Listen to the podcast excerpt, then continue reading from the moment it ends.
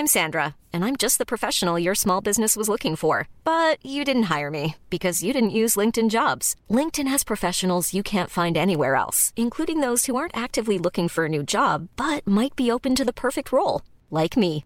In a given month, over seventy percent of LinkedIn users don't visit other leading job sites. So if you're not looking on LinkedIn, you'll miss out on great candidates like Sandra. Start hiring professionals like a professional. Post your free job on linkedin dot com slash people today.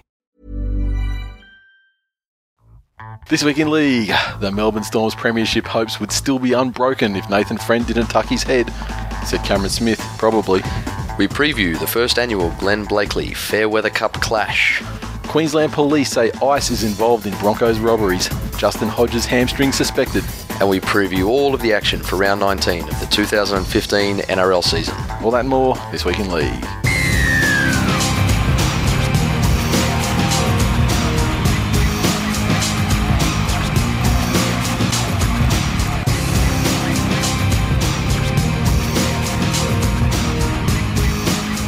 Welcome to episode one ninety-seven of This Week in League. I'm Nate. And I'm Jared. So, special guest host this week at Jar T V. Jared, long time uh, friend of the show. Yeah, long time listener. Long time listener. First time uh, co-host. The co-hosts are stacking up though, I must say.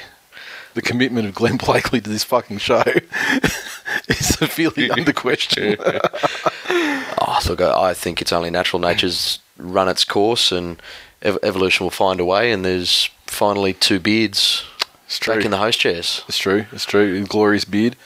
And uh, and I like the haircut as well. Yeah, Glenn's I have not hair. A massive fan of when they, you know, with the disconnected, you know, with the the, the clipper down the part. He's not he's not a fan of that. Oh, mate, no. I'm but, uh, tell you. Hopelessly clinging to youth. I walk into the hairdresser and say, give me what all the cool kids are having. how do you, and how do you feel about um, Macca's coffee? Mate, um... look, given it is this week in, in coffee... um, He's reaching down to a bag here. I've, I've actually bought something for us. Oh, oh here we go. Well, uh, look, firstly, thank you, thank you. We, I, have a, I have an iced coffee in front of me now. Further context, though, it, it's, an, it's an oak iced coffee. It's not just iced coffee, it's an oak, it's oak, oak iced, iced coffee. coffee. Uh, oak being the major sponsors of the mighty, mighty Penrith Panthers. Yes, and of course um, you being a Penrith supporter. Yes. Born in Penrith. Born in Penrith. How long did you live in Penrith for? Uh, or how long? Yeah, okay, so... Oh, went, uh, look, uh, I was born uh, and then we moved out to rural New South Wales, grew mm-hmm. up uh, in and around Cootamundra. Yep. Uh, and then moved back there when I was ready for school. Mm-hmm. Um, for some reason, my parents thought that I deserved beatings at school, uh, so it took me back to the area.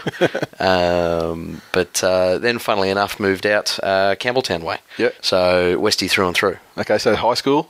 Uh, yeah, I went to high school in uh, Glenfield. Yeah. Um, so caught the train every day through the, the gauntlet that was uh, Lumia through to Macquarie Fields. Yeah. Um, you know, dodging bottles. And so how'd you end up here? Uh, we we came up to Queensland uh, ninety-nine. Okay. Uh, what what age was that roughly? Uh, like how long after school? Like right after school? Was or? I ninety-nine? No, no, no. I did uh, I did uh, the end of school up here. Okay. So I would have been eighteen. All right, so um, so basically, what we're what we're establishing here is that you're in New South Wales as long, if not longer than, uh, or actually probably a little bit less than Glenn. Yeah, I think. Yeah. Just quickly, state of origin. Who do you support? To put some context around that answer, um, I can can read. Yeah. Uh, I've been lucky enough that my parents have supplied me with dictionaries yep. for most of my youth, and I understand the, the meaning of the word origin. Yeah. Uh, so being from New South Wales, that being my origin, I support New South Wales. Excellent. Now, um, I noticed that um, nothing nothing on that desk there is particularly perturbing you at all. No, no. The okay. uh, the the little desk figures are, are cute. Um, yeah, because uh, because basically Glenn, uh, each week, or for the three or four weeks I've had him, Twisty on Twisty the Clown in the end there. He, yep, gets, yep. he gets picked up and put over on that shelf facing away from Glenn where he can't see him in his peripheral vision. He's terrified of it. Three-inch high little thing. Maybe um, if we can get enough people to throw in some sponsorship money, we uh, might need to get to Big G some hypnotherapy. Yeah. Obviously, there may be some repressed memories of clowns yep, uh, yep. That, that he doesn't know about. So, so um, let's think of something like... like uh, what movie would the quote like... Uh, I ain't got time to bleed. What would that be out of? That's out of Predator. Okay, cool. All right, what about um, um, something like Royal Cheese? Well, that was Pulp Fiction. Okay, yeah, that's a bad example because that's one that Glenn actually has that, seen. Yeah, he has seen. Sweep the leg, Johnny. uh, that was Barry Schrader. Okay, so what we have established here, you are far fucking overqualified for, for the co-host. Just to relieve Glenn. Far overqualified. Um, so, as always, welcome to the new listeners. Onward and upward every week as we deal with the aftermath of the brutal podcast wars of the last couple of weeks. Podcast wars. The podcast wars. It was a, it was it was the best of times. It was the worst of times. Best of times for us. Worst of times for everyone else. Now, going back to the uh, mailbag as we traditionally do, Shunter eighty-six, the legendary Shunter. Quick shout out to my uncle, not a listener, but I've just found out that he's servicing a few women of the borough. Hash glory glory. And uh, my commiserations to your family. Your uncle's dying of AIDS. He may not know it yet. It's a matter of time. Uh, at Trent Slats. I can't believe Penrith used the funds from Rice for Shunter round to sign Tamari Martin. What a rort. We're going to get into that in the news. In the news, uh, it, we will briefly. Um, yeah. Look, that's why I've. Supp- I'm yeah. sure you'll have an opinion on it. Yeah, yeah. I've, I've bought the oak along tonight. Um, every every. box of oak sold's another fifty cents that Gus will get in the kiddies. So, another so help, another, help us another pay. West Tigers Junior. That's it. uh, M J Eagle twenty three. Uh, Matt King seems very stressed and can't get over the D C E backflip. Do you guys have any advice for him? Did you see the article? Matt King. Matt King of all people. He's coming to go like, oh, I just can't. I can't believe it. I'm never. You know, I can't trust anything he says again. It's um. You know, I'm still not over it. I'm very. I'm still very angry at it. To be perfectly honest. Matt King. Didn't Matt King used to be a garbage man? Yeah. How many garbage men are stressed? Yeah, well. Like, realistically. He's not stressed over, like, haircuts. Yeah, no, yeah, no that doesn't that doesn't stress him. Um, playing for playing for the Melbourne Storm didn't stress him. When did he fuck off from the Storm? Do you remember? What year? I'm just wondering if he has a legit premiership to his name. Oh, that's interesting. Yeah, I don't think he would. He was gone. He was, he was well and truly. He was in England by twenty twelve, right? It... Was wasn't it the same year as the little Gaia brother? Uh, well, that's fucking ages ago. Or did he hang around for a couple after that with injuries and a couple of games a year, Gallon style? Yeah. Basically, the the, the the the real point is Matt King should just shut the fuck up. I mean, he's he, I don't even fucking know what he's doing now. To be honest, I mean, does he live on the Gold Coast? Is he associated with the Gold Coast Club? Either way, just shut the fuck up, mate. I mean, get over it. Look, that's that's the only advice I have. I mean, fucking. You know, polish your fucking asterisk premiership rings if you still have them, if you haven't hocked them for fucking coke or whatever you do in your spare time. Yeah, I, I, I think Matt King should should definitely try and, and find another way to uh, appease the obvious loss in his life that he's being the centre of attention mm-hmm. um, than commenting on news stories that are three or four weeks old. Yeah, well, pretty much. Now especially, like after the, the big confrontation and everything, Monday night, I think it should be pretty much done and dusted, but, you know, he's Matt King back in, you know, getting himself back in the press. Well, you know, what is it? Is he sitting at home with his little magic eight ball that he's cut out a picture of D C E's face and stuck on there, and he asks him for advice on the pertinent questions in his life? What's what is being able to trust anything that D C E says it's doing? It's just so fucking random, though, that it's like, yeah, Matt King. I mean, it's not even like a usual dialer quote like, you know, Tommy Rodonicus or fucking, you know, Tommy Rodonicus, speaking of dialer quotes. Was at his function on Wednesday before the Origin down at the Pinkenbar Hotel of all places. Now, I mean, if you're in Brisbane, you know the Pinkenbar is an industrial area. The Pinkenbar Hotel's fucking... There's like four blocks worth of houses, a pub, and then just industry. Like, there's a fucking sewage treatment plant down down the road. The, the airport is down, you know, mm. the other way. Like, and, and just fucking industry. Like, honestly... It's ten k's from the C B D. It's prime fucking... Sp- if it wasn't for all the industrial shit, you can get like a house block, like a fucking acre for a house. It probably cost you nothing, and your ten k from the C B D would be magnificent if you if you wanted to raise your family amongst fumes. But um, this obviously this, these functions are, are set up there because um, they get loose. And this was actually a like a reunion for the first ever Origin game. And they had a fucking lot of players there. They had probably twenty of the players. So, I mean, not all of them. But they had a good, they had a good amount of them. Um, guys like you know, some, like Tommy Rodonicus was there, Wally Wanker, um, yep, Chris Anderson, Steve Edge, uh, fucking uh, Graham Eadie, Kerry Bostad, loads of fucking players. Mm. And um, they they bring them up two by two, you know, usually.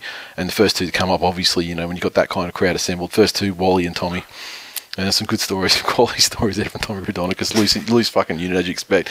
And they, as they they were going through like memory lane talking about stories, because they also sort of butted heads in uh, in the Queensland competition as well. Because like, then Tommy came up to, to yep. you know, play for Ipswich and stuff, yep. and, and he was very big at Ipswich, and, and, and Wally was win, winning Manly.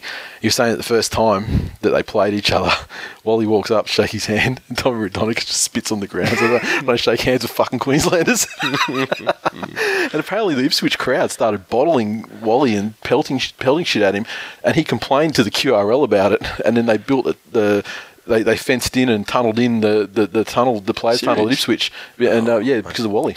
God. They called it they called it the Wally Walk or something like that. Mate, How did that? I, uh, I I actually owe Tommy Rodonicus uh, a small debt of gratitude. Yeah, uh, growing up on the the mean streets of Campbelltown. My uh, my mother tried to make a buck working in the, the Westpac in Queen Street. Oh, I had no fucking idea where that sentence was going then. He's my dad. But there was a uh, a situation where there was a customer in the bank becoming quite irate because it uh, they didn't have enough money, and yep. and my mother wouldn't let them withdraw money they didn't have. Yep. Uh, and they started to get aggressive and started screaming out, uh, you better help me, you better help me, I'm schizophrenic. Um, out of the line pops Tommy Rodonicus at nine in the morning without yeah. his false teeth in yeah. and says, maybe the account with money's in another name, love. Diffuse the entire situation. I was able to go. So, Tommy, I know you're a listener of the show. I can feel it. Thank you. He should be. He should be. And the, the only problem is I wanted to get up and, and, and just and try and get a moment with him and just get him, just ask him about state traders and just tell him Glenn's story and then hit record and just say, give, give, give, him, give him the choice words. But I didn't get the opportunity, unfortunately. But um, that's funny. Like, Steve Edge was the funniest guy, man. Like, I, I never knew he had it in him. He was fucking, he's just a dial quote, like, entertaining guy. Um, but, uh, Colin Scott was there, and he was he was pretty funny. And like Wally had gone at this stage because Wally was, you know, one of the guys in the commentary team yeah, for the game, so game. he left he left fairly early after he had his, his little say. But um, the, Colin Scott was saying that uh, like pretty honest, like yeah, I, I wasn't very good under the high ball. And, and every time, every time they every time a bomb would go up, he'd hear Wally be like, "Oh fuck!" and, then, and then there was one time he said, um, "Steve Mortimer makes a break. He's one on one with Colin Scott. He's got to pick which way to go." And and in the end, Mortimer grubbed it between his legs, went around, picked it up, scored. And he's just and Wally's just like, he's like, "You black sea." And he's, he's just going, "Fuck you!" And and then after the match, Colin Scott goes up to him and goes, "Um, Wally, I'm I'm I'm really sorry about that try, Steve Mortimer. I I, sh- I, sh- I should have closed my legs." And he goes, "No, mate, no, mate, you shouldn't have closed your legs. Your fucking mother should have." I was like, Wally, Wally, cold as ice, man. Um, oh, lovely. But um. I was just fucked. I was, yeah. And then they, when they when they came down to the Tommy and Wally segment, because there's a lot of you know there's a lot of players. So they had like players being interviewed by the M C the whole time, and auctions and shit, and then you know titty girls and the rest of it, like these functions do. But um, at the end they said like, yeah, who, they always ask the players who do you think's going to win, and everyone's like, oh, it's going to be a close game. It shows what you fucking know, legends. Yep, yep. Um, but then he said, uh, and Tommy that was when asked about the, the how he thought the game would go, he said, the New South Wales were an excellent forward pack. And um, they've got and um, they got those fucking halves, and then they went on and he's talking about something else, and he goes, and he came back to it, and he goes, and um, they got an, they got an amazing back line, they got an awesome back line, except for those fucking halves. Yeah. So Tommy, you called it, yep. mate. I mean, you know, grudge or grudge or no grudge, you called it, mate. He's and, a man uh, of the people. He's a man of the people, and uh, and he might he might go full Gronk a lot of the time, but clearly he's the only one that saw game three. Yeah, for the way it could be. Yep. Now, um, Tater Chips, Tater underscore Chips. You guys are my soundtrack at work today. You're funny, entertaining, and even appear to know what you're talking about. Hash, who knew? Thanks, dear. Berkeley underscore Eagle. He said, brothers, switched at birth. And I don't know if you saw, I'll have to show you on the phone. They um, sent a picture through. This was taken, it was a picture taken on Monday night. It was actually this picture I took on Monday night, um, a selfie of a bunch of Manly fans.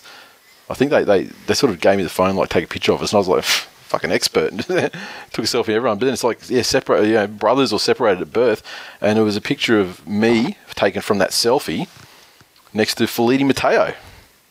So, I don't know about that, but um, apparently, and um, just for just for listeners to the show, I mean, you know, you know how we feel about the about the footy show and shit, but um, I may be on the footy show because they are one of, one of wow. the Manly, one of the Manly fans did say, look, do you want, you know, do you mind if I send it through as a uh, as a, like a, as a lookalike thing? I said, look, you can send it in, but you've got to say it's Nate from This Week in League, so we get a fucking shout out. So the actual name of the show nice. is said on the footy show, so I'll have to try and find it. But um, yeah, very interesting. And um, so now my Twitter name, as you can, or my, my Twitter display name at the moment is uh, White Mateo, and that's why. There you go. Because I'm, I'm the White Felitti Mateo, apparently. Um, where are we? Uh, Lynn Shields, at Lynn Shields. So she sent us a picture. Front page of the Daily Telegraph website. And there was a picture of, um, it was taken from the Fox Sports coverage of the Manly game on Monday night, and we had, um, I had the Run, D- the Run D C E shirts. I was wearing one, and I took about eight down to people who'd bought them and said they were going to be at the Titans game, so um, I took them down to them. And so you had um, Kylie holding up a Run D C E shirt next to some banners, like they said, you know, thanks, thanks Titans, D C E, D C E for, life. for life, whatever, yeah. And then you had Kylie, and then you could see, depending on the footage, there's one with me with the Restvault scarf, and then there's, and then the one on Fox Sports was just like half my arm, and you can see like the the, the green and uh, green and yellow scarf. So um, we're getting the scarves on there. At the ground, there were, out of the three hundred people in attendance at that game, we had five Restvault scarves there. I, call, I was sitting next to two of them, and um, and another guy, uh, Earthboy seventy-five on Twitter, he came down and introduced himself uh, at some point through the game, and uh, there was another one floating around there as well that he spoke to, which I think was Nortz, and he um he's a coasty guy, but he's working, I think, in the mines or something in Perth at the moment, and he flew over and bought his membership stuff over, because I remember oh. posting it to Perth, and um and he bought his membership stuff over for the Titans game to watch his team get smashed. And he's just too shy to come down you, and talk to old Nate Dog, though. You, you know what you guys need? You need some sort of hand signal. Because if there is one thing... What sort of hand signal? If there is one thing rugby league fans love... Yeah. It's a stupid hand signal. Oh, you, you know, like like, the, like that's gold. Like that that's sort of gold. Yeah, yeah. Well, see, that's the thing. That's gold. When was Chief last on the footy show? That's an excellent question. When was when did I last watch the footy show? It's probably more... Exactly. More pertinent.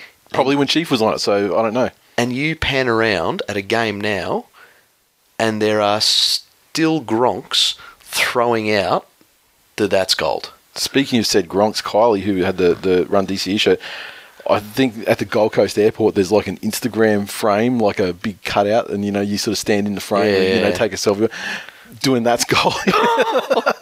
So it's funny. It's, See, it's funny. It, it's funny you mentioned it. There you there's go. a there's a Run D C E shirt. I'm immediately to the to her left. Now hang so, on um, that. Hang yep. on. Give me a look at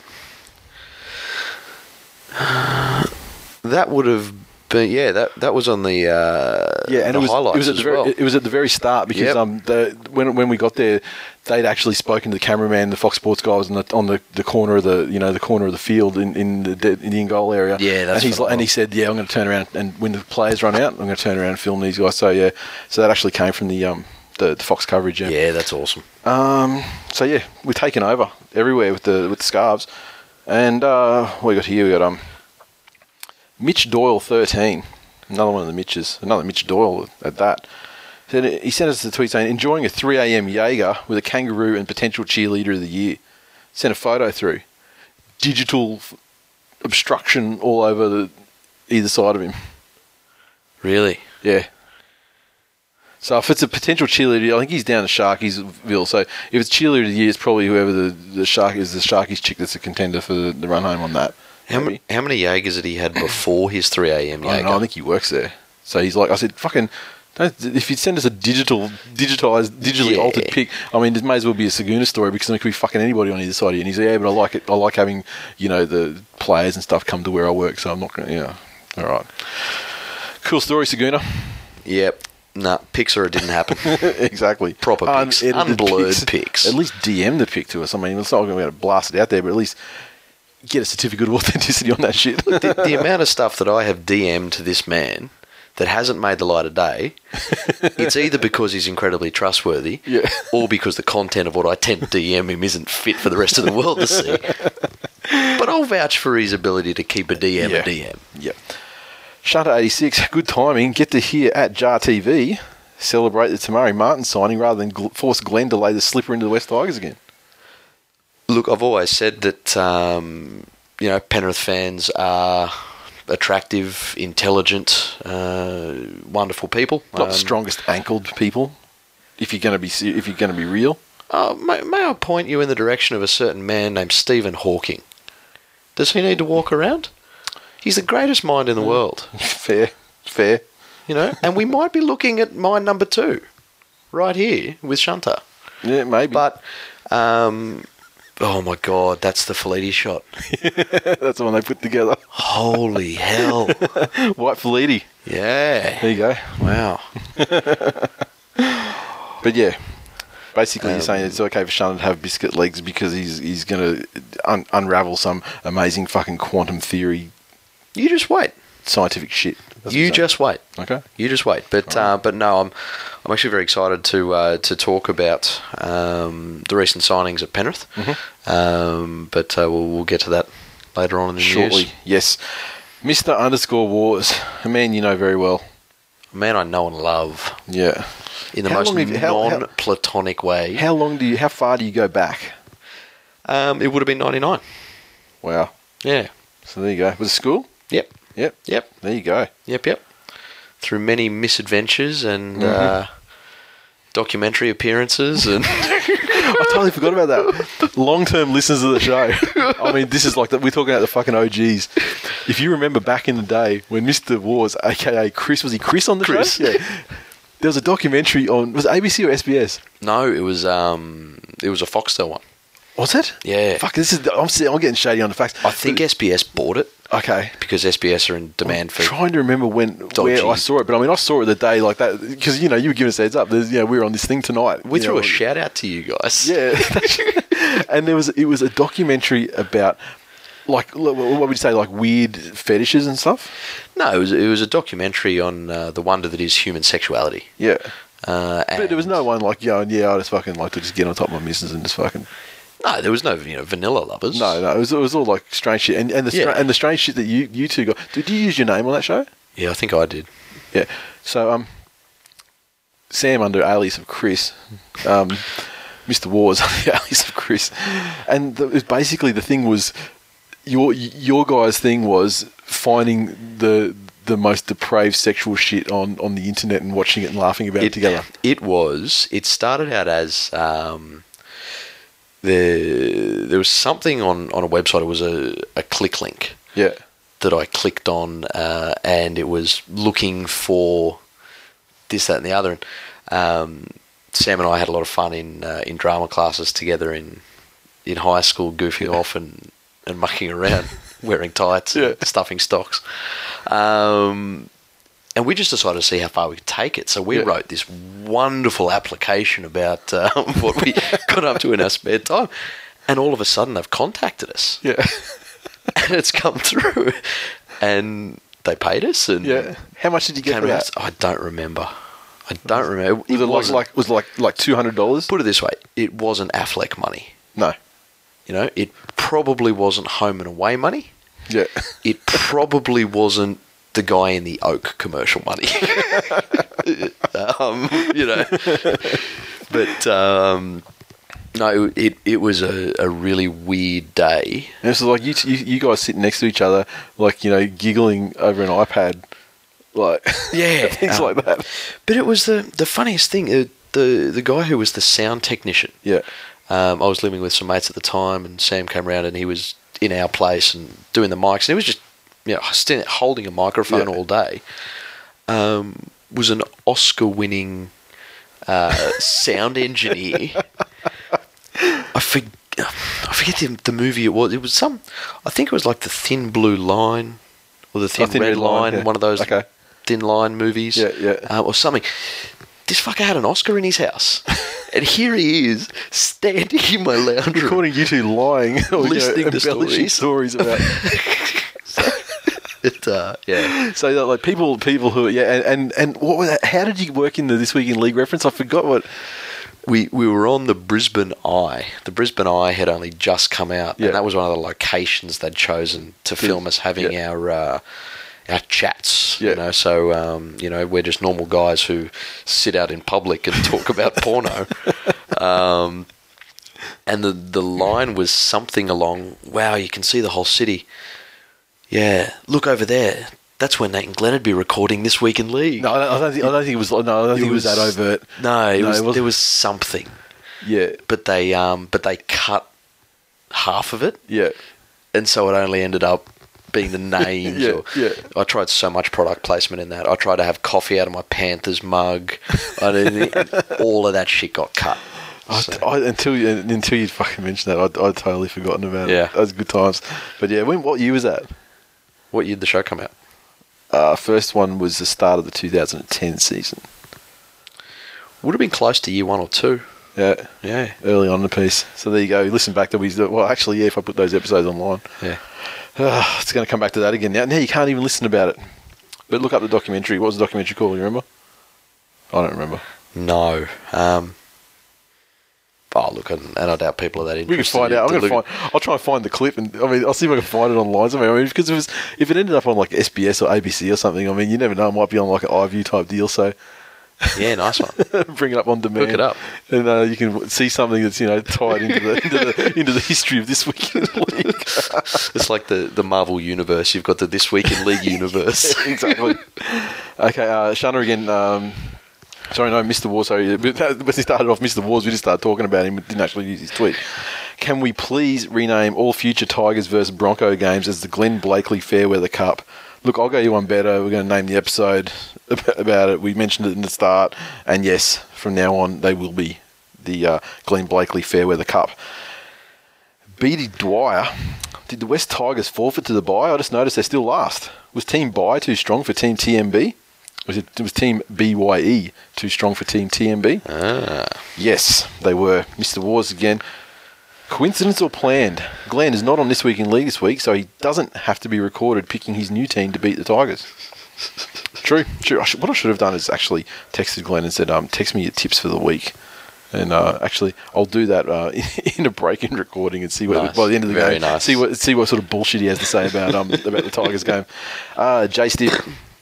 Tony Squires, referring to Austin as the Viking and the Achilles heel being the Achilles heel on the Triple M N R L podcast. The This Week in League fan, and actually tagged Tony Squires in that. And it went back and forth. Tony Squires never actually replied, but um, appreciate you listening, Tony. You should give us a shout out because you're more famous than we are, mate. I mean, don't, you know, give a brother a hand up. Yeah, look at that. They need a guest host. I used to love that show that he used to, he used to have that sports show like on the A B C, and it was good. And then he then he moved it over, and it was on like Channel seven or something. Yeah. And then it had Rebecca Wilson on it, and fuck me. Then it went downhill. It had like Peter Wilkins and Rebecca Wilson, yep. and and it wasn't as it, the the version that appeared on the commercial T V wasn't as good as the one that he had that, on the A B C. Yeah. And um, then it disappeared. So and then he started listening to us and stealing our stuff. The Ibis, E Y E B I S. Thanks for picking me up on the Penrith Nerds slash Midge Nerds mistake. Love your take on the McKinnon story too. Keep it up.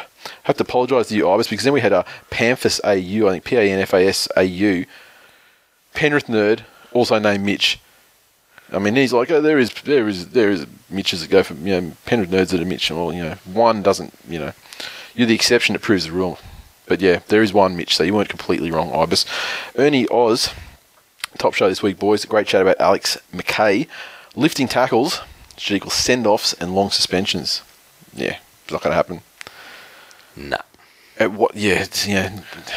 The problem is, like, like half the things in rugby league that are fucked is that there's so much room for interpretation that there's no there's, well, well not that there's there's no defined exact thing that happens that you go okay then that like you can't you know if you lift a guy ten centimeters off the ground, you can't send someone off for that. It has to be a certain amount, but how much? And like the referee, you know, unsighted in a different position to what another referee is, and yep. you know, unless they can put like a you know a set square out there and go, yes, you've oh dear, ninety point zero one degrees, you've gone over, mate. Yeah, look, I I think there is room for them to be a little bit stricter on that sort of stuff. Could definitely be stricter. You know, you look at the shoulder charge as an example. They mm-hmm. came out and said the shoulder charge is banned. And for the first couple of rounds after they banned the shoulder charge, there were pseudo shoulder charges yep. every single game. Until, yep. And the referees, it was something they focused on. Yep. For some reason, referees are really great when they're given specific instructions. I think something thing to monitor the flavour of the month, yeah. That's it. Um, and now the shoulder charge is all but gone out of the game. Opinions aside, yeah. whether you think it's a good thing or a bad thing that's, that it was rubbed out, it's now pretty much rubbed out of the game. Yeah. I think if there was a, something brought in along the lines of you can't lift the legs, yeah. that doesn't take away from good driving tackles, mm-hmm. and they police it. If um, you can't lift by the legs, like say, say you get, you've got the guy around the hips or something and you're sort of up and under and drive, yep. then that's okay, but it's actually hand between the legs. And well, they'll penalise people for handling the ball all the time now. So I mean, exactly. You know, handling the balls. Yeah. yeah. So, you know, the same thing. It's easy enough to see forward momentum in a tackle and, and driving in a tackle yep. than a stand still and one guy lift your back up. And, yep. Yeah. But um, they have, uh, the other thing as well, and with, this, with you, you brought up shoulder charge. I mean, it's still grey in that too, because we had three weeks ago, Tafua and Matai fucking destroyed dudes, and they're, they're, the two tackles are, are named, you know, one and two greatest tackles of the season. Yep. The week after, Manly play Cronulla, Tafua does the exact same thing, belts a Cronulla player, yep. penalty shoulder charge. Yeah. So, so just different referee, different, you yeah. know what I mean? Like, so... You know, DeLorean Grey. Not that I'm a state trader. Oh, great way to start a tweet. It is. That That is the I'm not racist but mm-hmm. of tweets. But when is the Queensland one in a row shirt out? I'm glad you mentioned that uh, DeLorean Grey. Wasn't going to do a one in a row shirt. I was thinking, just think Queensland fans can give the feedback on this one because I'm I'm quite happy to make any sh- any shirt that you guys want. But um, what... was talked about on the night, like in the heat of the moment afterwards, was like to do like a nine in a row asterisk shirt or something like that. And then people started going nine out of ten. I think, oh, that's a bit, you know, that's a bit ridiculous. But like, I mean, I think it's fitting, you know, it keeps in fitting with the humour and everything of the one in a row thing if you go nine in a row asterisk. But I don't know if that's as like as, as obvious to like, you know, the mainstream people and as Queenslanders we're dealing with as well. So, you know, there's a little language barrier. If you so, if you do that, I'll personally buy one and mail it to Cam Smith and say you should understand what asterisks mean.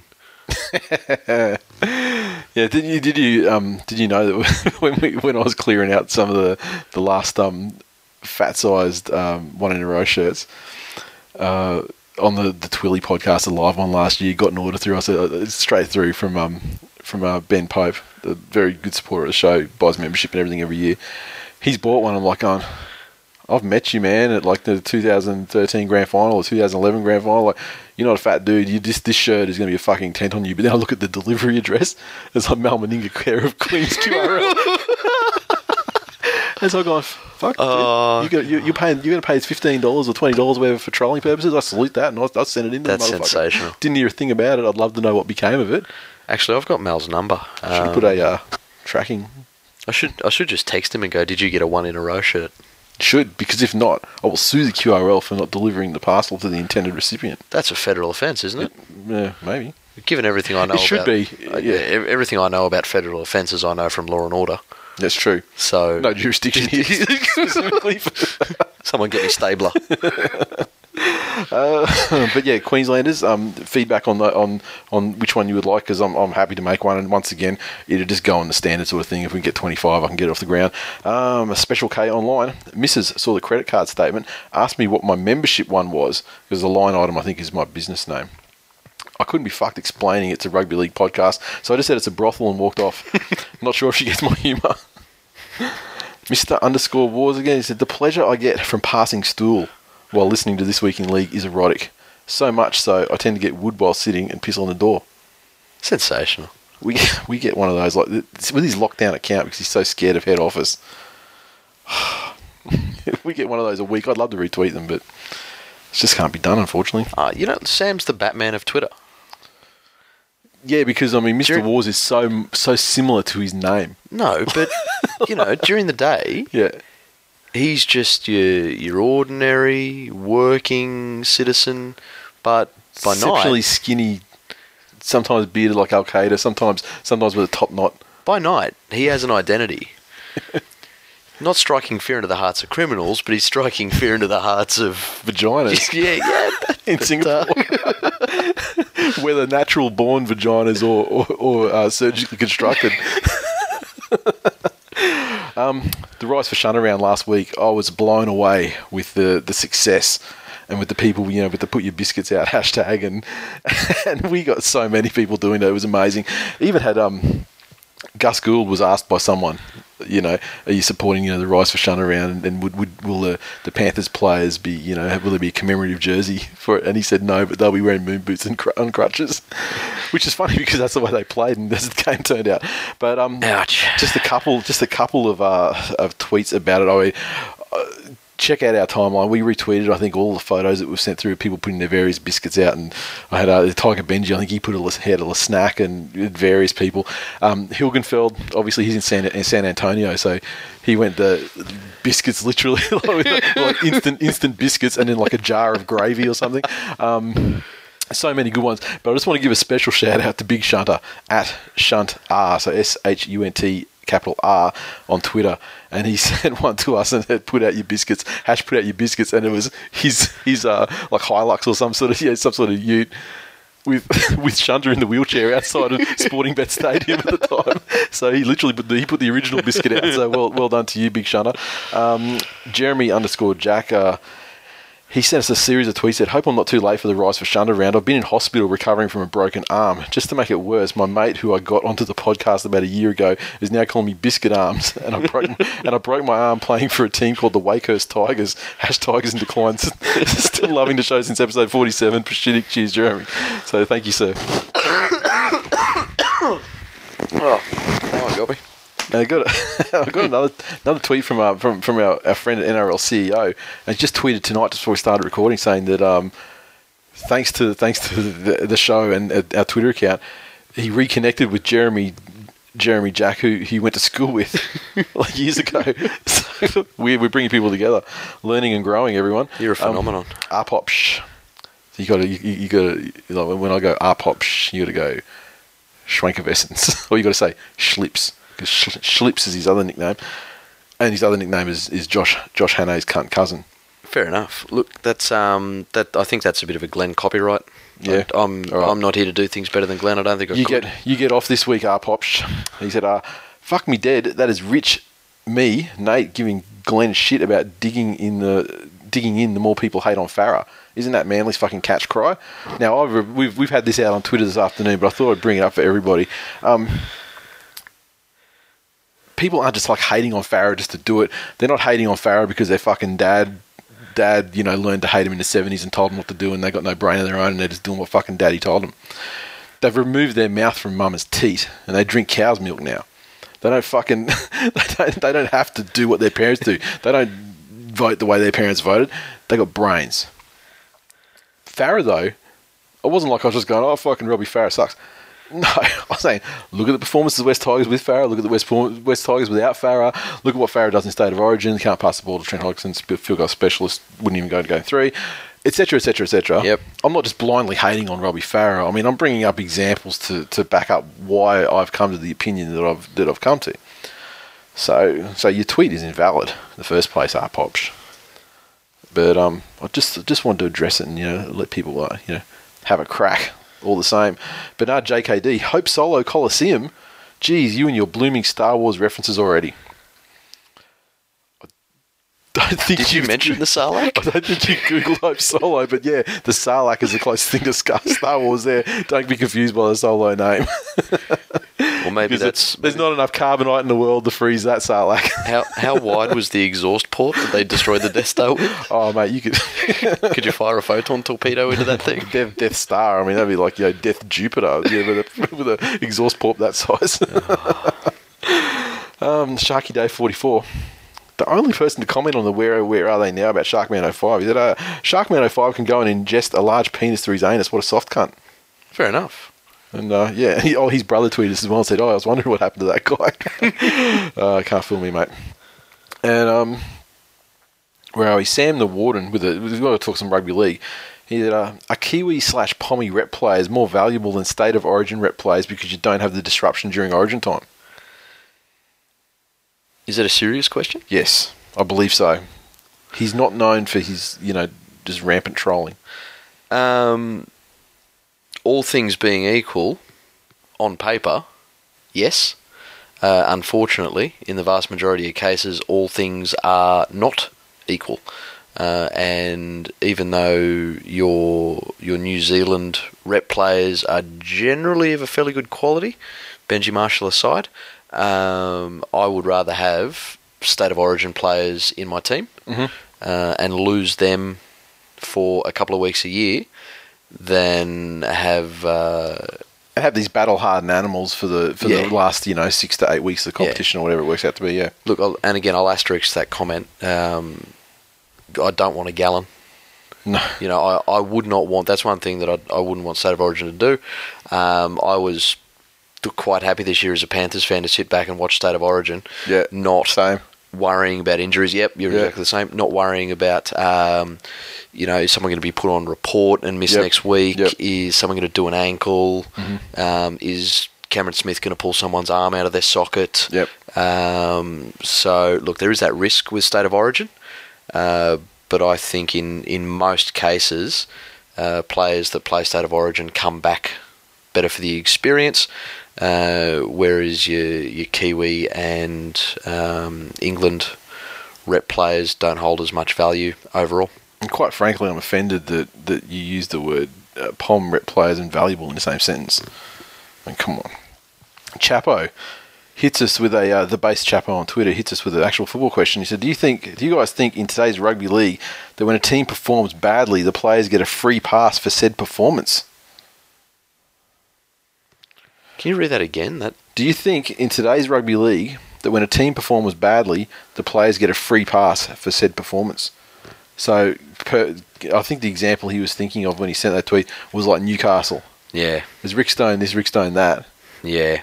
Look, but they're dead set diabolical. I, I had to ask you to reread that one. As soon as you said his name, I, I was thinking every time lately I read a news article um, about El Chapo. El Chapo on the run, yeah. I start giggling. but, uh, um, yeah, I, I think one of the huge problems with the modern game is a complete and total lack of consequence for action.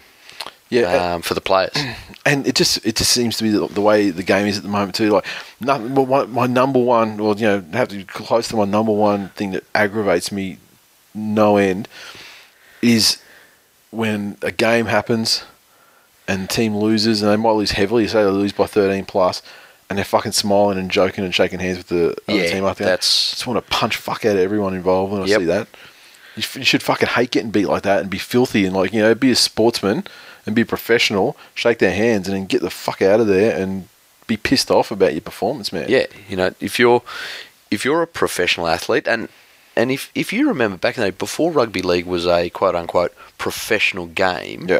you didn't see that shit. No. You know? Well, think of, like, Origin too. I mean, Origin, they pretty much, like, you know, they still hate each other at the end. Yeah. You know?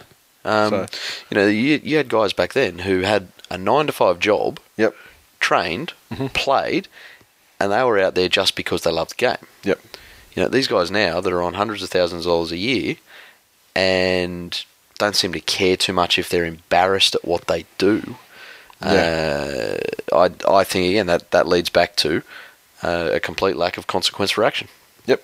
And, I mean, like, I, I get the argument that, you know, if the if the players aren't performing, then maybe they're, they're not responding to the coach and, and that kind of thing. So there is that aspect of it. But that's just, like, one aspect of it. I mean, there's... there still should be, even if you don't gel with the coach, you don't like the coach, you want the coach gone. I mean, you're being paid a lot of fucking money to be professional and just act, you know, go to your job and do. I mean, I've worked for tons of bosses I don't fucking like. Yep. And if I bottled it at work, like they, like some players do on the field when they got the shits. Yeah. What Mo Foran and co. You just get fucking sacked straight up. That's so, how it works in the real world. Exactly. Cardinal twenty-five N Z. Have the West Tigers been letting go of good talent too soon? Gareth Ellis, Corabetti, Techno Viking, even Benji. Look, Benji, no. He had to go. Situation was fucked. And even though he's shown a little bit of life, still, he was no good for the team at the time. Yeah. Gareth Ellis, I mean, he's, you know, he's still done over there. I mean, like, he's not like he's, you know, tearing the house down in England. Mm-hmm. He's gone back. I mean, Glenn loved him. I mean, you know, loved Gareth, but yeah. Corabetti, he scored some tries at Storm, but he's still fucking diabolical defender. The Storm yep. recovered him up a little bit, but there's still those games where he gets massively exposed. So I think it's the same same. I mean, he's a fast guy, Such he's a great runner. Game. Get a run up on him, he's just one of those dudes that's, you know, just hard to stop. But, you know, his defence is still the same as it was. And, I mean, mm. the Tigers, sure, they probably would have liked him for depth when they've had some problems out wide this, this season, but you don't know what your injury problems are going to be like. And he wasn't their he wasn't their first choice winger. He wasn't in the top top two wingers. Yeah. So, you know, a Techno Viking, that's the mistake that I think they would have to agree. I mean, they can't. The signs were there with Techno Viking last year. I mean, every game he played, he played well. I mean, it's, we're not talking like a hat-trick in fifteen minutes sort of thing, but he played very well in limited time, you know, mostly from the bench. Uh, he was great. I mean, I, th- I don't think there's a West Tigers fan out there that, you know, that doesn't lament his passing hmm. from the side, especially, and more so, you know, I don't think there was people that, I don't think there was people that, that wanted him gone even when he was going, but now he's gone. And he's killing it, like, yeah. Look, and, and even worse. I, I know the West Tigers are letting a lot of players go at, at early stages or when they're younger. Yeah. But but players having to leave the club is something that affects every single team in the competition. Mm-hmm. Um, you know, be it that they're younger and there's someone in front of them in their preferred position, mm-hmm.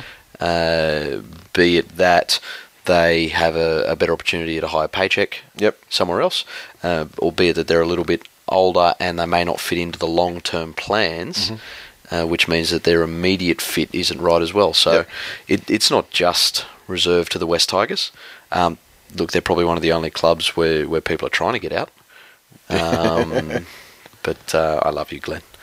But um, yeah, it, it affects every team in the league. Our, uh, our, our de facto uh, E S L reporter, the Catalans fan Alan Paul Walker on Twitter, new Super League immortal Aidan Quinlan, thirty-seven minute hat trick on debut for St Helens against the eighteen man Giants. Hash beat the ref. So uh, yeah, Adam Quinlan, well done, son. And uh, Frogmore as well, Wally Frogmore. After his first game in E S L, Quinlan is showing why he's the next rugby league immortal. And it just keeps going. You know, these players that just couldn't really cut it over here, fucking killing it. Um, now meet up. This Sunday, I had to make an executive decision on the venue because there was too much. Do we go here? Do we go there? Hotel L A. That was the time. That, that was the, the venue of the last Brisbane meetup. They had these wings that Glenn won't fucking shut up about. So that's where it's going to be. Go there and get some wings, and then go to watch the Tigers get pumped by the Broncos. And I believe that also, if you're on the fence about going into the game this weekend, especially if you've got kids, bring a kid because it's like superhero day or some fucking theme thing because the Broncos don't get Sunday games, so they don't get the chance for the family yeah. afternoon thing. Yep. So given it's a four p.m. Sunday game, it's like some, I think it's like dress up like a superhero or something like that. And uh, they, they're going to have rides and things out in the, you know, in the courtyard areas for free for kids, like probably, you know, bouncy castles and, you know, that sort of shit. And um, also, for the first time I think since two thousand eleven, uh, the last round of two thousand eleven, which I was also there, after the game you can go down to Lang Park. On the really? Field. Yeah. Get out on the field. Yeah. So like the, I think the last time they did it was um was Lockyer's last game, which was round twenty six in um or round twenty four in in two thousand eleven. Yeah. And that was a Manly game, so I was there anyway. And it's great, yeah. you know, you get down on the on the Lang Park. So if you haven't done that before, maybe it's another incentive for you to, to get in there. And uh, that's nice. Yeah. So it'll be good. Be a good afternoon. Um, Dashing Dan won. He's uh you know the, the legendary, the greatest the greatest um if there was if there was such thing as a cricketing immortal for fifth grade cricket in Auburn, he would be the guy. And uh, he said uh, he's done drinks at the casino in Brisbane on Saturday night for anyone interested. So I was spreading the word dutifully. And um, can't wait to see who turns up. And I guess where at Hotel L A? Fuck if I know. First person that turns up who's a member, have your scarf. It's not Everyone, that big. Go to that person. Yeah, yeah exactly. Exactly. Uh, Facebook. Lando, the Aussies guy live, said, I assume you foresaw the Antarctic vortex when you opted for scarf and beanie in the members pack. Well played. How about a limited run of Valerian steel twill letter openers so I can kill the white walkers I keep seeing walk past my house while I'm getting ready for work? He's north of here. He's complaining about the cold. He is northern interior yeah. a little bit. But look, it's cold. was fucking cold on, what day is it today? It was Wednesday today. It was cold on Monday. Yeah, Monday was brutal. Cold on Monday. Monday was brutal. I um, got out of the shower on Monday and I heard this tapping. Um, turned around and there's a big window that I normally keep closed, and there was a squirrel there just tapping on the glass. I think he thought my penis was an acorn. It was that cold. So. Saguna said, "Hey fellas, during last week's episode I didn't get all the fuss regarding Hope Solo, Han Solo's sister in brackets, until you guys kept mentioning her, so I typed her up on Google. Sweet mercy, mother of female sporting greatness, let's just say that is the closest Chapo will ever get to having a vagina right up in his face." So uh, there you go. Fight, fight, fight. Now, just some uh, general housekeeping stuff. The Run T M B shirts, uh, emailed the printer today, and uh, he assures me I'll have them by Friday. So what this means is, if you're a Tigers fan and you've ordered a Run T M B shirt, or you want to buy one between now and then, uh, by all means, I can bring it in on Sunday for you. So if you have ordered one already and, you want, and you're going to come up to the game, and rather than me stick it in the mail on Friday and you get it on Monday or Tuesday, uh, and you actually want me to bring it on Sunday for you, then by all means, send us an email or send us a tweet or something, and uh, I'll bring it in for you. Run D C E, in short supply. Get in while the getting's good. Uh, there's only a couple for each size left over, um, and they, they uh, got a good run down there at um, at Hope Solo Coliseum on Monday night. Uh, the jerseys are back by popular demand, so to get a reprint going, we need to sell twenty of them.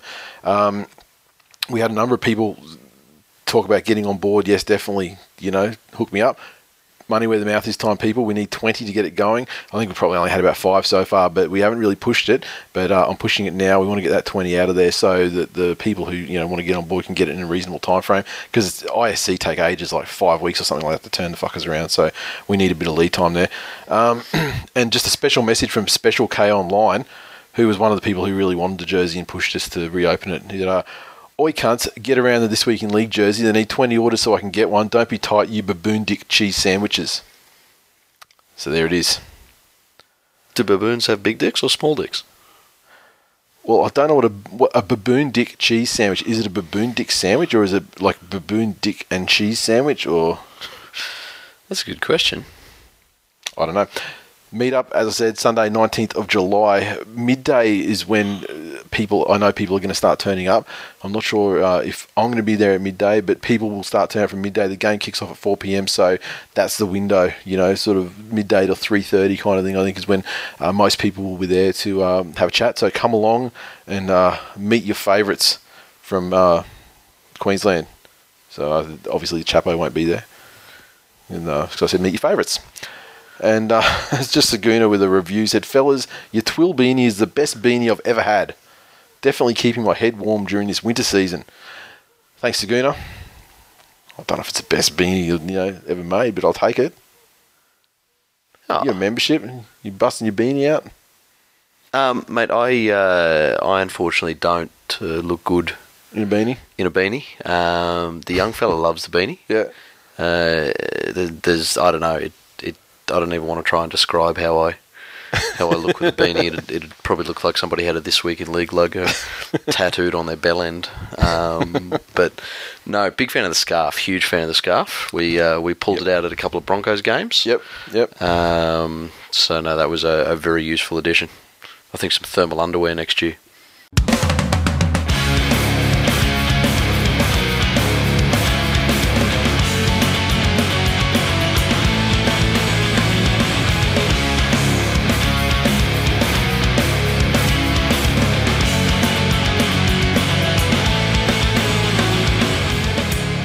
News. Okay, first story, uh, the new deal, the new T V rights deal, as uh, we spoke about it probably about six weeks ago, uh, something else has come out this week, that Channel ten is likely to gain a share of rugby league television market in the next broadcasting deal, with matches to be played over five nights and networks paying more for less. The N R L's next T V deal to begin in twenty eighteen will be the last contract under which viewers will be able to see all games on free-to-air and pay T V before some games are streamed exclusively on the internet via mega-rich overseas interests such as Netflix. It represents the last opportunity by cable T V and the free-to-air networks, including a commercially secure ten, should its partnership with Foxtel be approved, to use live sport to ward off the voracious internet challenges. So basically the... the, the program coverage would see a Channel ten game on Thursday night, a Channel nine game on Friday night, three Fox games on Saturday, two nine games on Sunday, and a Fox Sports Monday night game. So this would mean the end of the Friday night football doubleheader. And, uh, you know, I don't, I don't necessarily think that's a bad thing. Um, But uh, so because of Queensland's entrenched parochialism demonstrated by the bias to the northern teams, Broncos, Cowboys, Titans, as well as the Storm, Nine's Friday night game would have a Maroons flavour.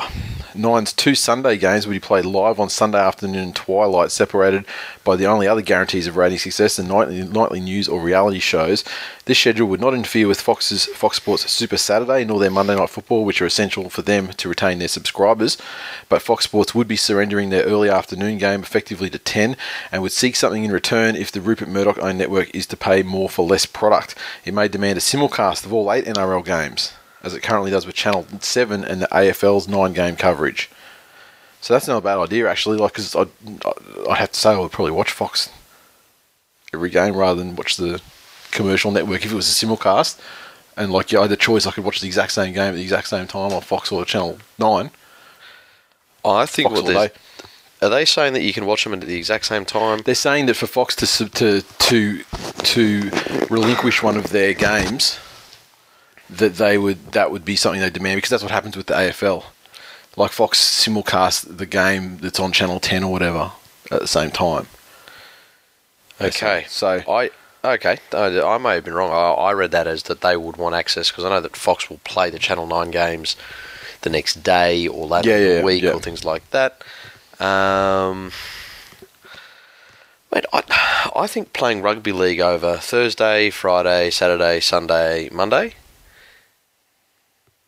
is an absolutely ridiculous idea. You know, while in in theory you think, yep, great, footy five nights a week, Yahoo. Real life gets in the way of that shit. Well, yeah, and for as much fans. as people love rugby league, and like, you know, I, I don't have to watch all the games, but you know, I have to watch all the games. Yeah.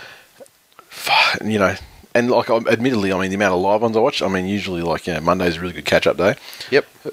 But yeah, it's just yeah, I, th- I think Thursday night would work. It'd be like, depending on the market, it'd just be another Monday night game. Well, I think in first terms of, of all, like, you know, the ground revenue and, you know, crowds and that sort that, of shit. That's the thing. Rugby league needs to decide, and, and the administration need to decide what they want to be. Do they want to be a live sport, yep, or do they want to be a televised sport? Yep.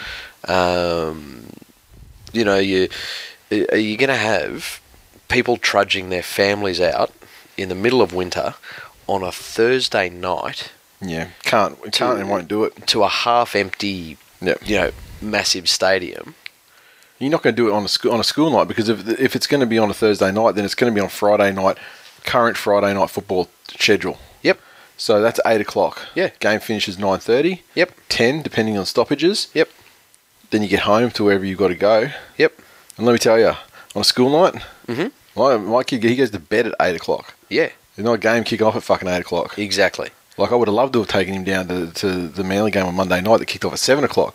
Yeah. But with all the fucking rigmarole and getting down to Hope Solo, like, you know, I didn't get home till, you know, ten forty-five or something, yep, like that. Yeah. That's it. And this leads to a larger problem with with rugby league. It's a generational game. You know, I don't know too many people who are fans of rugby league, passionate fans of rugby league, that it hasn't run in their family. You know, yep, you might get the, the odd person who's a first generation Australian, yep, picks it up, falls in love with it, you yep know, welcome to the family.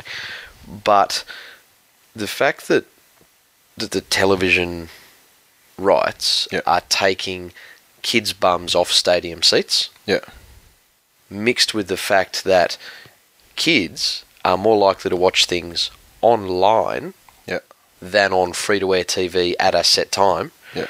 Um, the N R L's basically, you know, kissing goodbye to to a pretty much Next a generation, generation yeah. of fans. Um, the fans aside, we're a contact sport. Yep. And there's enough moaning at the moment about short turnarounds, and if you play Monday night and then you've got to play Saturday, is that fair compared to a team that plays Friday night every single week? Yeah. You know, what does that do? So and then you got like then you got the next the next short turnaround, like a normal Sunday game, and you have to play on a Thursday night. Yeah. you know, and then you got the Monday. When do they play next? I mean, there's a, you know, you have to build in a, build in a draw, so they probably shouldn't play before the Sunday. And let, let's be fair, yeah. on T V deals, no one's setting the draw um, according to what's best for the players. Yep, they're setting the draw to maximise ratings. Yeah, absolutely. Yeah. So, and you know, they're a business. That's how they yep. make their money. Yeah. Um, but I think it's it's high time the N R L stood up, and they say it a lot. We know the value of our product. We know this. We know that. Yep. Um, but they could put some much, much higher demands on the T V networks, and uh, and then watch them bend over and say, yes sir, no sir, would you like to go in dry, sir? Yeah, I don't think that's going to happen next time. I think this time their their focus was uh, to hit that billion dollar figure, mm. and they've achieved that, and they've set a value. Everything's gone upwards in terms of, you know, whatever they're delivering to the T V guys. So now they go, now they've got that broken that billion value. I think next time it'll be more about exerting a bit more control over what happens with the with the product. Hopefully, I mean that's what I'd like to see happen. But you know, it's not every day that the fans get what they want. Yeah, in fact, can, it's not. Can I just add um, what what news publication was that story in? That would have been a Murdoch one, I think. Okay. And so they so the, you know, you take anything there about Foxtel losing, you know, what their strategies might be, or but then again, they've got the fifteen percent stake in ten too, so you well, know, yeah, could, you know, could be a lot of cards what they the want to happen. Yeah, cards on the table. Foxtel aren't losing a game. Yeah, um, but well, also yeah, they, they, they, you know, well, News Corp aren't losing a game. I yeah. mean, whether it shuffles across from, you know, Foxtel to, to Channel ten or something like yeah. that. Yeah, um, but also note in there the the comments towards. You know, evil internet overlords trying to come in and... And I, I love how they say, like, something like Netflix. I mean, that's not going to fucking happen. Netflix have no sporting programs. What's going to happen is that they're going to finally get a digital offering together, hopefully, fingers crossed, that is comparable to what the N F L and the N B A are doing. And, and when it gives you all those options, if you pay like one hundred fifty dollars and you can watch every game live online if you mm-hmm. want to, yep, well worth it. Or if you want to pay like eighty dollars... and just get every Manly game live. Correct. You know, like the the way they package up the, the N F L stuff is perfect, and you know, they can have like season packages, and you know, just you know, just packages yeah. for the finals or just for the grand final, like all. And then plus you get all that extra sort of, you know, ancillary content around the teams. Like, you know, if you subscribe for a team, then you get all these little feature shows and you know stuff, yep. training shit. Like, just if they did that, it would be the best thing. Yeah, well, yeah. The, I've been blind for it for years. These are where the, the options are, are limitless for the, the N R L. Yep. You know, do they go out to the clubs and say, okay, put the price of your memberships up by a hundred bucks a year, and it includes digital subscriptions to your yep. team. Yep. Um, and it's the thing, they don't need the billion dollar figure from anyone then, because I mean they're they, they're the ones controlling how the games are seen. You know, as as long as the actual platform that it's run on has nothing to do with Telstra, yep, as it currently does. The current th- offering, um, yeah. Look, anyone out there that that works for Telstra, if you can find out the address of the person that authorised that app to go live, actually, I have a feeling I may know that person very well, and you know, walk into their office and fucking staple their foreskin to their desk. It it is an abomination, and the fact that the N R L puts their name yep. and allows product to go out to fans like that, yep. um, unfortunately, I think shows just how far behind they are in understanding uh, the digital age. It's amazing how how advanced um, the N B A and N F L and, and uh, you know, baseball and, and those guys are with their digital offerings. I mean, and like, to be fair, our internet speeds are such that, you know, Th- we are behind in that, in, you know, in terms of that. But the fact that you could you could sit there and really scrutinise and study what they're doing and just replicate it. I yeah. mean, sure, there's development expense, but I mean, what they did didn't cost them nothing either. I mean, so there's, you know, there are ways to go about it, and it could be definitely improved, and uh, I look forward to it. And I don't care, and, you know, me personally, I don't care if it's on T V or if it's on the internet or whatever. I mean, at the end of the day, you I, know um, when they do through it? manners, through manners, I you know I'm often working when games are on, and you can see we're sitting here, and I've got two massive monitors, and yep. so I've, I usually have the game running in that one, and then I'm working on this one, and then I just you know do both. Yeah. Or if my son's still up, you know, we might be playing Minecraft on the main one, and then the game's going on that one. Yep. Spot on. Yep. Spot on. So Look, I, I'm happy I to suggest do it. When it comes up, I want you to tender to make the app. Jeez. And I'll tell you what. Yep. I'll do your tender presentation for you, yeah. and I'll start off with, you're all a bunch of cunts. And if you want to stop being cunts, do this. Do what he says. Now, um, we had a situation last week where there was uh, talk of a, a crime syndicate specifically targeting the Brisbane Broncos. Turns out it probably wasn't much of a syndicate, because a nineteen-year-old Bald Hills woman, which is actually like, you know, half a dozen suburbs away from here, was charged with joyriding in, in Darius Boyd's luxury sports car, um, allegedly that she bought for uh, four points of ice. Police have retrieved other cars owned by Brisbane Broncos players, allegedly stolen by two criminal syndicates. Uh, I'm not going to bring up the girl who she is, but she's facing eight charges, including evading police. She exchanged the car for four points of the drug ice, which is zero point four grams. So she was the dealer. Well, it sounds like she might just be a a foot soldier of a dealer or a girlfriend. You know, I don't know, like, I don't know what the street value of ice is. I don't know what zero point four grams is worth, but I would imagine it would, you know, be closer an to an Audi clo- by the sounds of things. That's the price of inflation, isn't it? I would have thought it would have been like, you know, a hundred bucks. Turns out it's probably eighty thousand dollars. um, they alleged she was involved in a car chase with police on Saturday in the car, which had been painted black in a bid to fool the police. It was stolen from Boyd's North Brisbane home. I wonder where he lives. I'm not sure where he lives. Um, it's not alleged that she robbed the home, um, so she's actually had the car for three weeks. She was busted at Kangaroo Point on Saturday. Um, the documents reveal police from various northern Brisbane commands tried repeatedly to pull her over, but each time she refused to stop. Five days after the car was stolen, she was allegedly driving on Young's Crossing Road in Joyner when she allegedly disobeyed a police order to stop. Two days later, she was ordered again to stop on uh, Kitty Hawk Drive in Chermside. So that's the one outside the where Wagamama's and that was, mm. in Chermside Shopping Centre. Um, so hang on, all yeah. you have to do is to evade stop. Queensland police. Is to not stop. Is not stop. Yeah.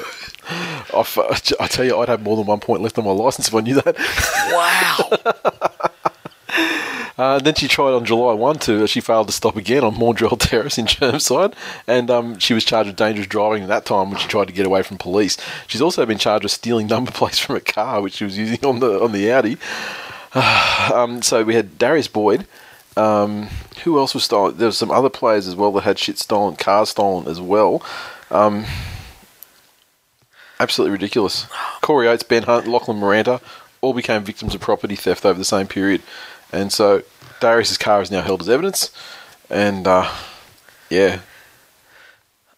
it. There are such things in this world as coincidences. This is not uh, one of those. I don't think this is one of them. The Broncos if, attract that sort of stuff too. Remember, they like do. when um, who was it? Um, was it uh, who had the home invasions from four to five? Was that Ben Teo or something? That was like around Ashgrove or somewhere. That's, that was yeah. near your place. And none of these suburbs yeah. that people are getting robbed in mm. are rampant crime-ridden sort of, yeah. suburbs. Well, because football players making hundreds of thousands of dollars a year don't you know? Yeah, don't live in those areas. Yeah, yeah they, but the one in my mind, one of two things. Yeah. For somebody to know, like if you and I yeah. Googled what are the Brisbane Broncos players' addresses, it wouldn't be easy to find them. It True. M- you might come across something on a message board yeah, that's right. somewhere, yep. but there's no way that you would find five or six current Broncos players' home addresses yeah, yeah. unless you knew the club or unless one of the Broncos players has yet again gone out to Alumbra and picked up uh, some some the some, local ice dealer. Yeah, the local ice dealer. Gone back and look, I can I can understand how it happens. Like the, the tagline in the show, he's probably overheard this lady, you know, saying, "Oh yeah, I sell ice." Yeah, and he's there thinking, "Oh, I'll go and give it to Justin. He needs some ice for his hamstring." But you're trying to get in good with the fucking exactly. you know, the veteran. Um, I think that's that's the far more likely story. There's somebody who's partied with a couple of the lads uh, at some stage, become involved socially, um, yep. Yep. and an inside know, job on that. What did I say? Ice wrecks lives. So, so they say. Mm. I have to say, I haven't really been exposed to. Uh, The, the the effects of ice. Look at the White Walkers, man. They're going to wreck some lives. Oh, that's true. Winter is coming.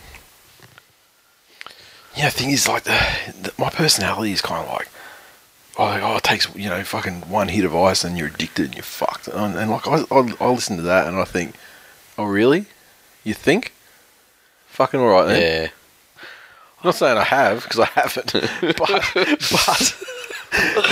fifteen years ago, someone said that shit to me. One hit your dick, obviously. Yeah, fucking whatever. Yeah, exactly. That's, yeah, yeah, yeah, yeah, yeah. Give me that. Um, Mate, yeah, I, look, I think it's like anything. You know, I, I, I know perfectly functional um, opiate addicts. Yeah. Be it over the counter stuff or, or yep. other stuff, uh, and then there's other oh, people I that could, end up yeah. in a gutter with. And you could easily, you, know? you could like, I remember. Actually, no, that's right.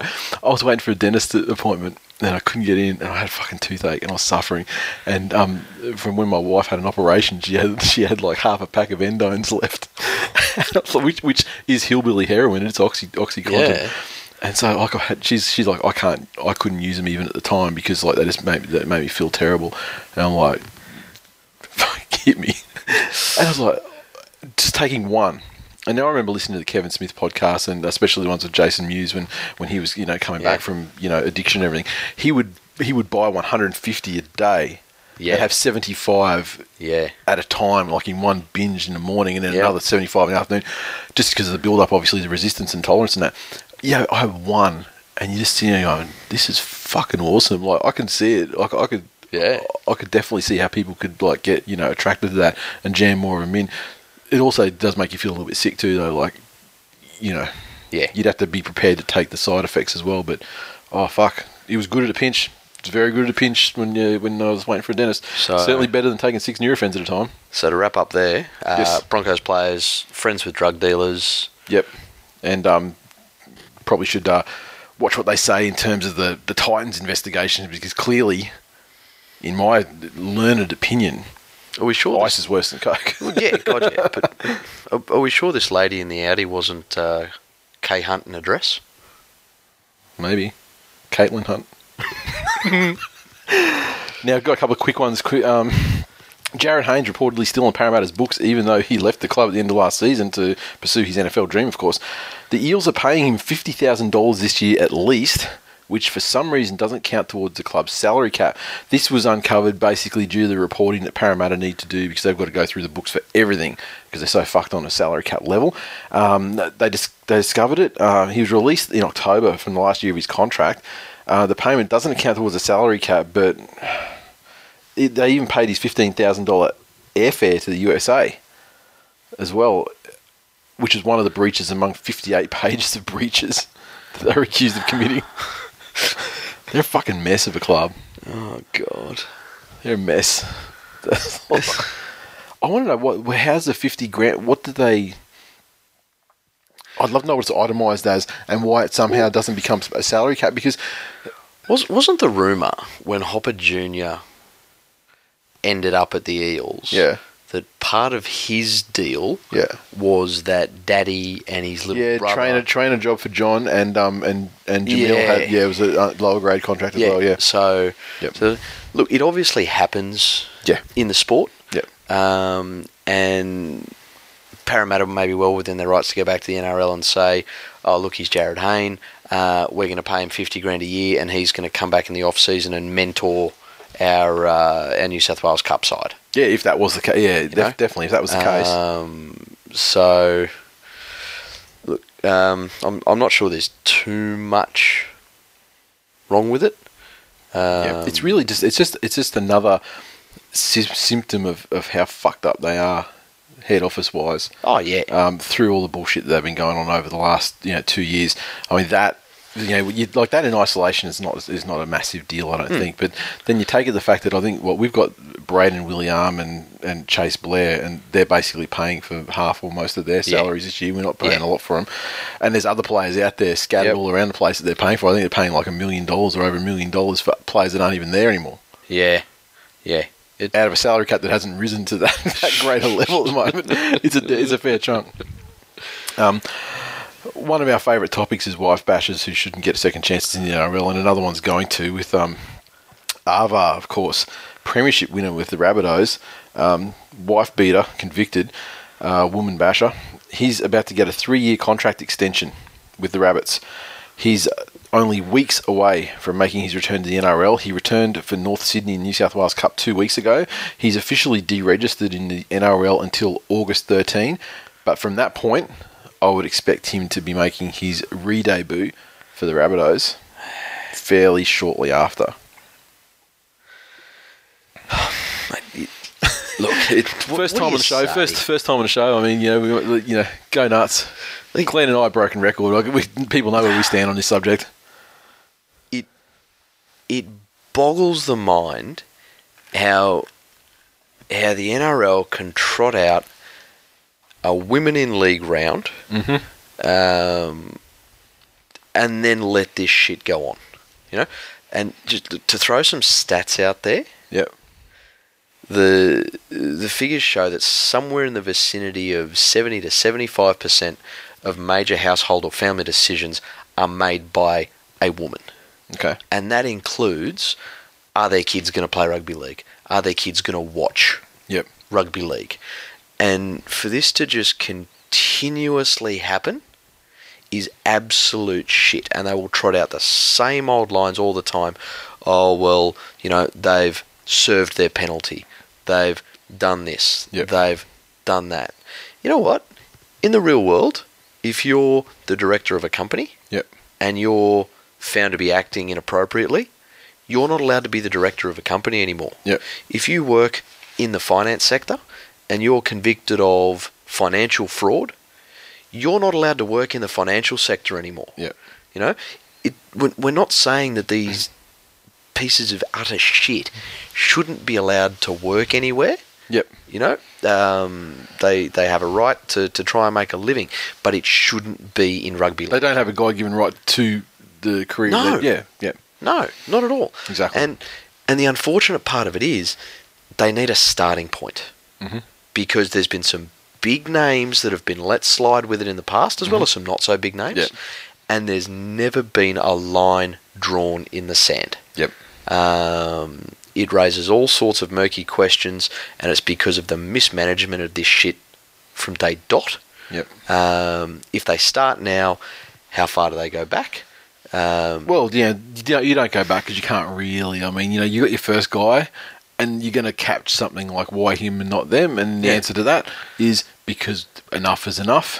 Yep. And now we've drawn the line. That's it. And there's the line. Yeah.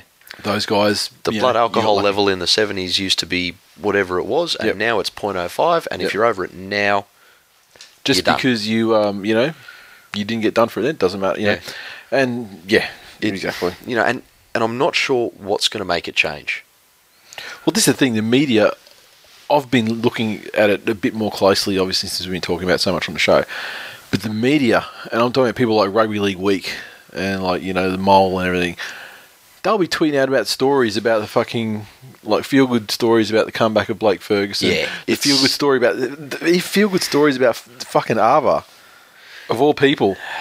If he's going to come back, I I find it intolerable. But don't fucking make it like a feel good story about the redemption of some kid and like yeah. comeback kid against all odds and yep. fucking blah blah. No. No fucking way. Just let him slide back in quietly. Yeah. Don't give him any fanfare because... But you know what? They're happy to deregister somebody like Todd Carney. Yep. You know, now don't get me wrong. Todd Carney, you know, didn't have two brain cells to rub together. No. And he's a he's a loose individual. Let's not... Let, but... He was pissing in his own mouth. And, you know, at worst... Yeah. Simulating or attempting to. Yeah. You know, possibly. Exactly. Probably. And what was the other one? Jumping up on the table at a casino. You know. Um, you know, and then we've got future immortal Alfie Langer who's, you know, who has like eighty-year-old drunk drunk women in Toowoomba, you know, saying, yeah. give us a kiss, Alfie, and he reaches down and pulls a tit out and sucks it yeah, it, in front of witnesses. Yeah. So, um, look, to, personally, I think the only thing... The only thing that's going to to cause any sort of change, uh, and it goes back to the N R L completely underestimating the digital age, mm. um, are things on social media. Yep. You know, um, geez, I wonder where you'd you'd find a, a group of, of dedicated people that feel the same way that could uh, you know speak with one voice. Yeah. Um, and now finally, I had to save this one to last for you. Um, The Panthers' recent recruitment drive has continued with the signing of Tigers prospect Tamari Martin, the five eighth, down uh, in the uh, under twenties. twenty fourteen under twenties five eighth of the year, in fact, and uh, joined Penrith on a three-year deal. He did. Um, look, I put it to another uh, another masterstroke of His Royal Holiness Gus Gould. um, you know, as as part of his role, he needs to be expertly aware of what's happening in in the club on the player base, mm-hmm. but he also needs to ensure um, that our finances are yep. in the right stuff. Uh, and so let's say this kid's on two hundred grand a year. Yeah. That's an instant two hundred grand a year tax write-off as a charitable donation. All we have to do is show the A T O that we got him out of the West Tigers program. um, but in in moving forward, it's a, a good acquisition. Uh, I think we've shown this year how badly we've struggled with depth in the centres. You know, we've got a really good young group of players coming through. I think you got, um, you got plenty of depth. You just have so many injuries. I mean, you can't cover three teams. You know what I mean? Like, yeah, exactly. But look, six and seven's a different position. Yeah, you know.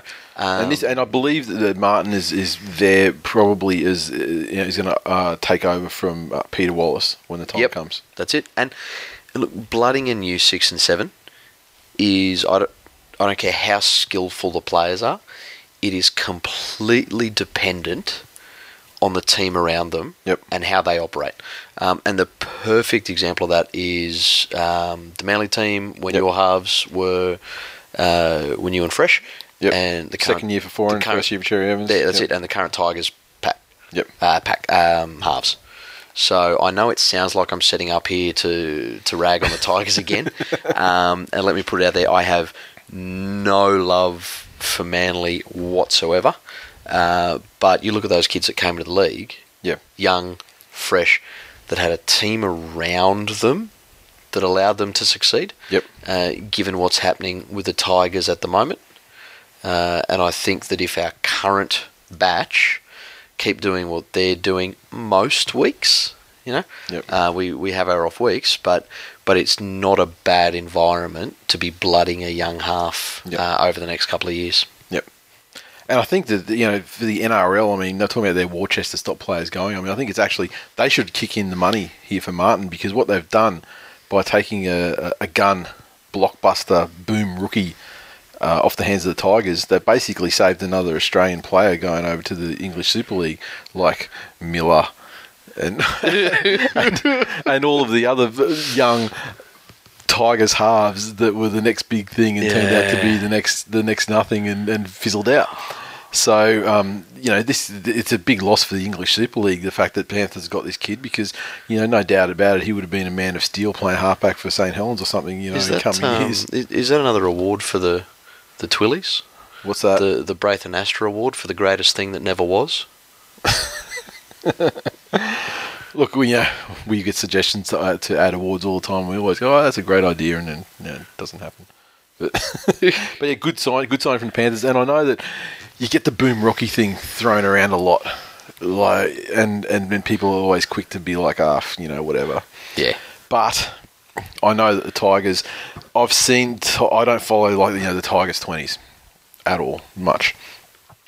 But that is one name that consistently came up and is like a future whatever for the club and so on and so forth. Yeah. And I think that that, that loss is one that's going to hurt them. Like, it, it like hurt their fan base emotionally, whether, you know, obviously he's not an, a factor on their team right now, but I know that the fan base didn't want to lose him. Again, you, you take it with a grain of salt, because you're right. You hear all these stories all the time about boom rookie or under twenty sensation or this or the other. Like, he could be he could be Leon Bott. You never know. Well, but I'd be interested could be to, Jacob Miller. to find out, someone that's that's big on stats, yeah.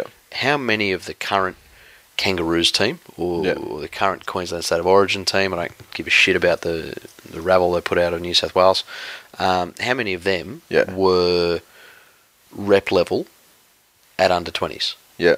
Or I've seen, I've seen uh, teams... you know, under twenties and, you know, boom rookie teams from, like, you know, yeah. four or five years ago. Yeah. And, you know, it's like your, your Lachlan Marantas. Yeah, where are they now? yeah. It's Oh, Miranda, where is he now? He's playing. He's with the Broncos, fucking killing it. Getting his house future, robbed by ice addicts. future, future immortal, you know. Apart from the whole problem he has with these fucking druggos robbing his shit.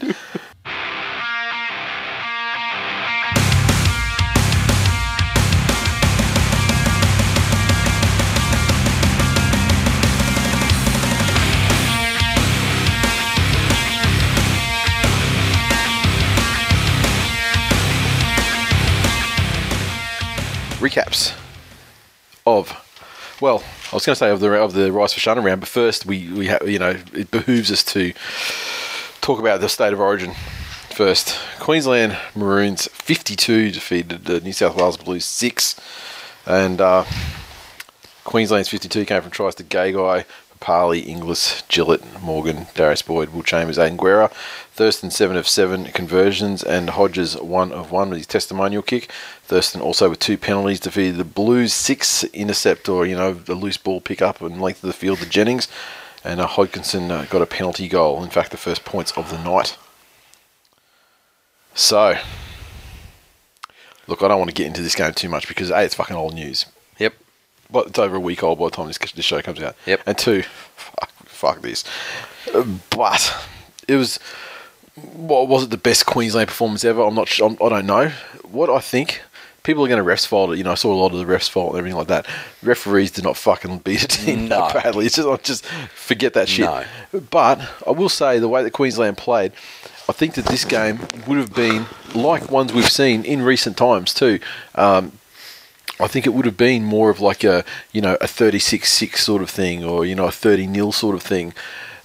But they did get some favourable shit happening in the first twenty minutes, and uh, it wasn't mm. you know like given penalties, but also you know some some let off from being you know having penalties awarded against them and things like that. Yep. And it certainly did result in New South Wales having to do a mountain of defence, and you know probably you know shattered them a little bit mentally, I think. And then you know it was open season. I mean, there's no doubt that the Queensland deserved to, to win very very heavily.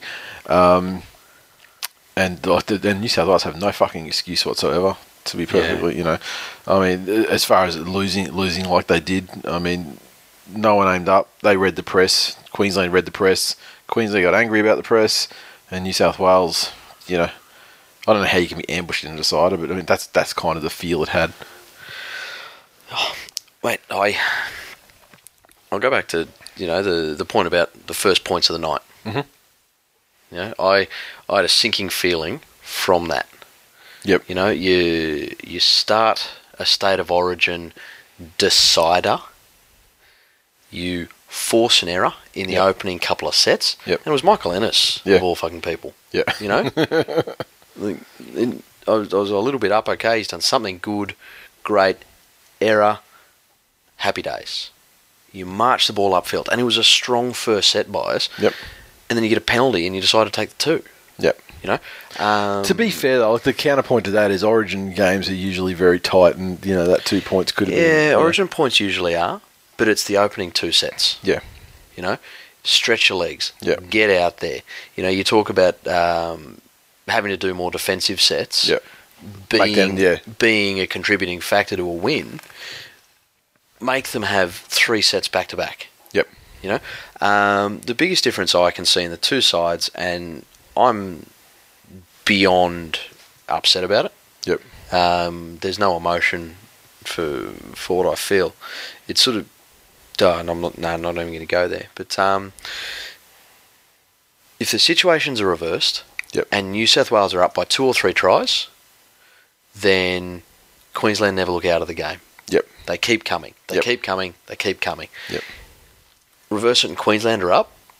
The floodgates are open. Yep. And for professional sports people who are supposed to be the pinnacle of what our sport provides, yep. to mentally give up in the most important game of the series is beyond shit. Unforgivable. And I put that down purely to the New South Wales selectors pick players who know how to lose. Yeah, well, put it this way. I mean, Ennis was probably marked never to represent again anyway, but but for the, the fact of, you know, just injuries to every other possible contender. Yeah. Got in there. He should be standing there returning. Pearce well, was always what? a terrible fucking idea. If my wife tells me that she's not in the mood for loving, I don't go and jack off with a cheese grater. just because something can't happen yeah. doesn't mean you do something horrible. Yeah. Why was Michael Ennis in the side? Because there's no one else. Well, in their opinion, in, in the exactly. selector's opinion, there was no one else. You know? I mean, me, um, I thought Blake Austin, why not fucking, he can play hooker. Techno exactly. Viking, one of the form players of the entire rugby league world at the moment. The form player. Put him in. I mean, he should have he should have been a, at least in the fourteen jersey for game one. Yeah. He wasn't, but then when you're running out of, like, Pizza's injured, fucking Farah's injured, Ennis, Ennis is your only option. Why? I mean, I know it's a decider and you think he's, you know, experienced, and he is experienced, but you think he's up to it. Yeah, but what's he experienced at? Fucking losing. You know? And that's the thing. You look at you look at our team. There's a couple of exceptions in the Roosters, but Cronulla, the mm. West Tigers. This how how many long-term successful players? You look at the Queensland team, mm-hmm. and you have players from teams that are successful year after year after year. Winning's an attitude. Yep, and that's all I'll say on it. Yep. So there's a bunch of, like, Hopper Junior, never to represent again. No, shouldn't have been there in the first place. Yeah, yeah, exactly. Shouldn't have been in the first place. The halves. Piss them both off. Fucking useless. Mitchell Pearce, I mean, everyone knew. He's the difference in every series he's fucking played. Um, just ridiculous. Like, the forwards, for the most part, I'm going to give, you know, not a pass, but, you know, you can have your off nights, and also they were, you know, they were blown away, like, exhaustion probably, you know, fifty minutes into the game anyway, from just mm. the, the sheer amount of, I mean, it finished up like sort of sixty-five thirty-five or, you know, seventy thirty yeah. possession. Um, so there was always going to be a floodgate sort of situation if they couldn't arrest that possession flow. Uh, they couldn't. And um, yeah. there you go. And then the referees weren't interested in squaring it up, but uh, again, which happens you, in N R L a lot. You know, you talk about talk about the whole refs thing. Yep. If I I expect, I understand referees are going to make mistakes. They, you know, they're going to do this. They're going to referee a certain way. Yep.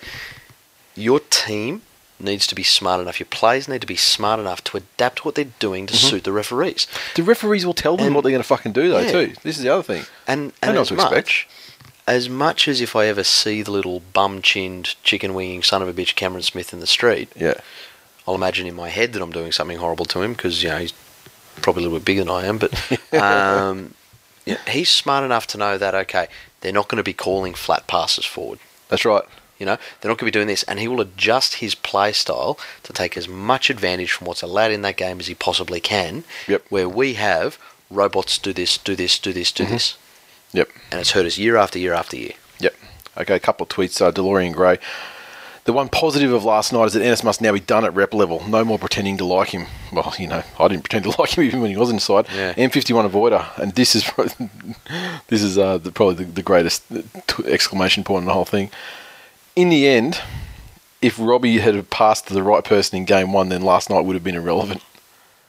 And it's true. I'd put out there Robbie Farah, never to represent again. And I'm not saying that again to troll any Tigers fans, but he is not a representative number nine. Yep, I would agree. I'm going to back it up too. Uh, Glenn Heath, you know, trying to complain about it. Look, at, at club level, he's a good club man. He's he's a cancer on his own side too. I mean, they've been terrible with him this season as well. Yeah, I tried to say that, but you're right, yes. Scotty Eel, I blame Nate for the thirty-five sixty-five possession rate. It would have evened up in the second half, but Nate said it doesn't have to. That's right. Last week I did say that. And perfect example. I'm glad that someone illustrated it for me literally the, the night of or the day after we did the episode. So it's when referees don't actually actively get out there with the intent of evening it up, possession rates can be maintained the whole time. I mean, mm-hmm. whatever it was in, in uh, at halftime, yep. so it remained, you know, for the rest of it. That's it. Uh, now, moving on to round eighteen, the Rise for Shunter round of the uh, National Rugby League Telstra Premiership. Friday Night Football, the Canberra Raiders thirty-six, defeated the Newcastle Knights twenty-two, and um, crowd of six thousand fifteen for people who love listening about crowds.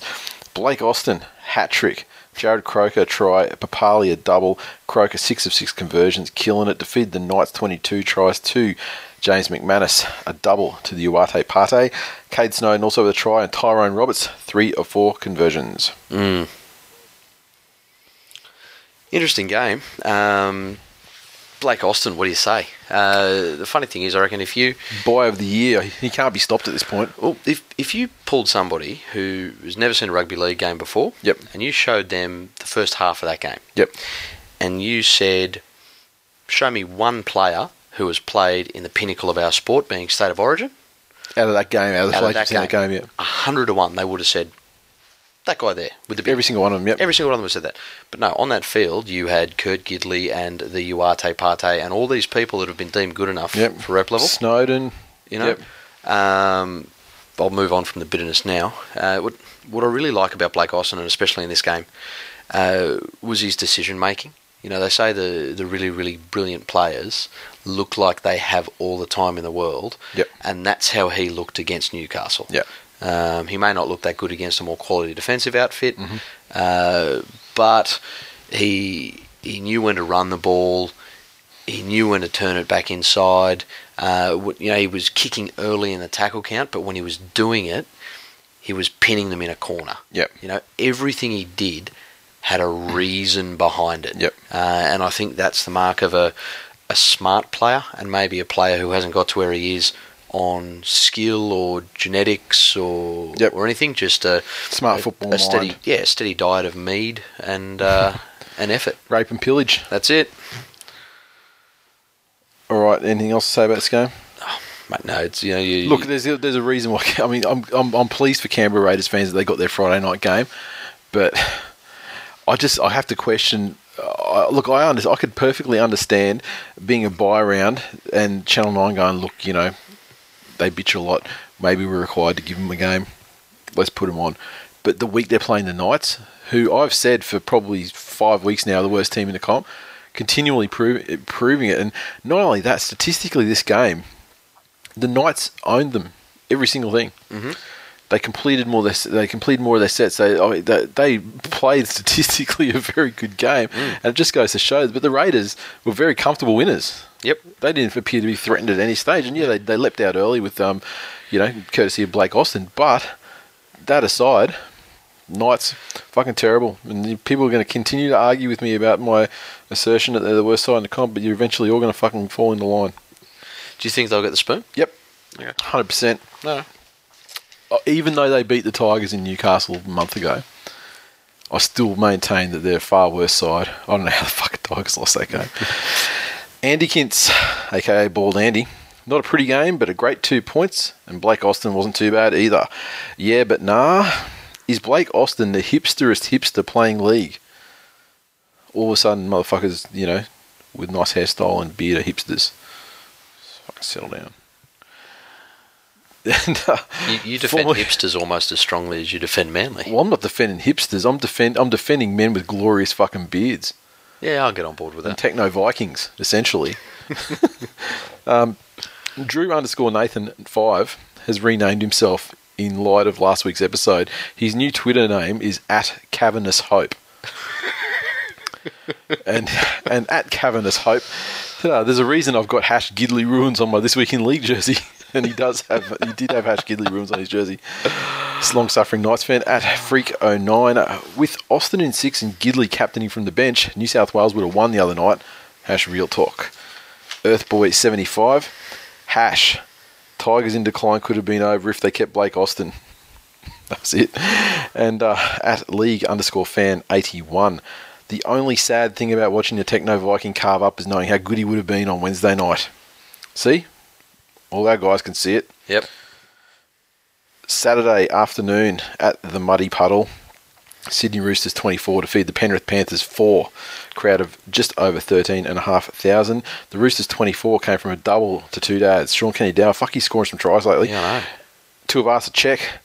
Jared Warrior Hargraves also with tries. And uh, Maloney, two of four conversions and a couple of penalty goals to feed the Panthers. A solitary try to uh, Manly's future buy of the year, Lewis Brown.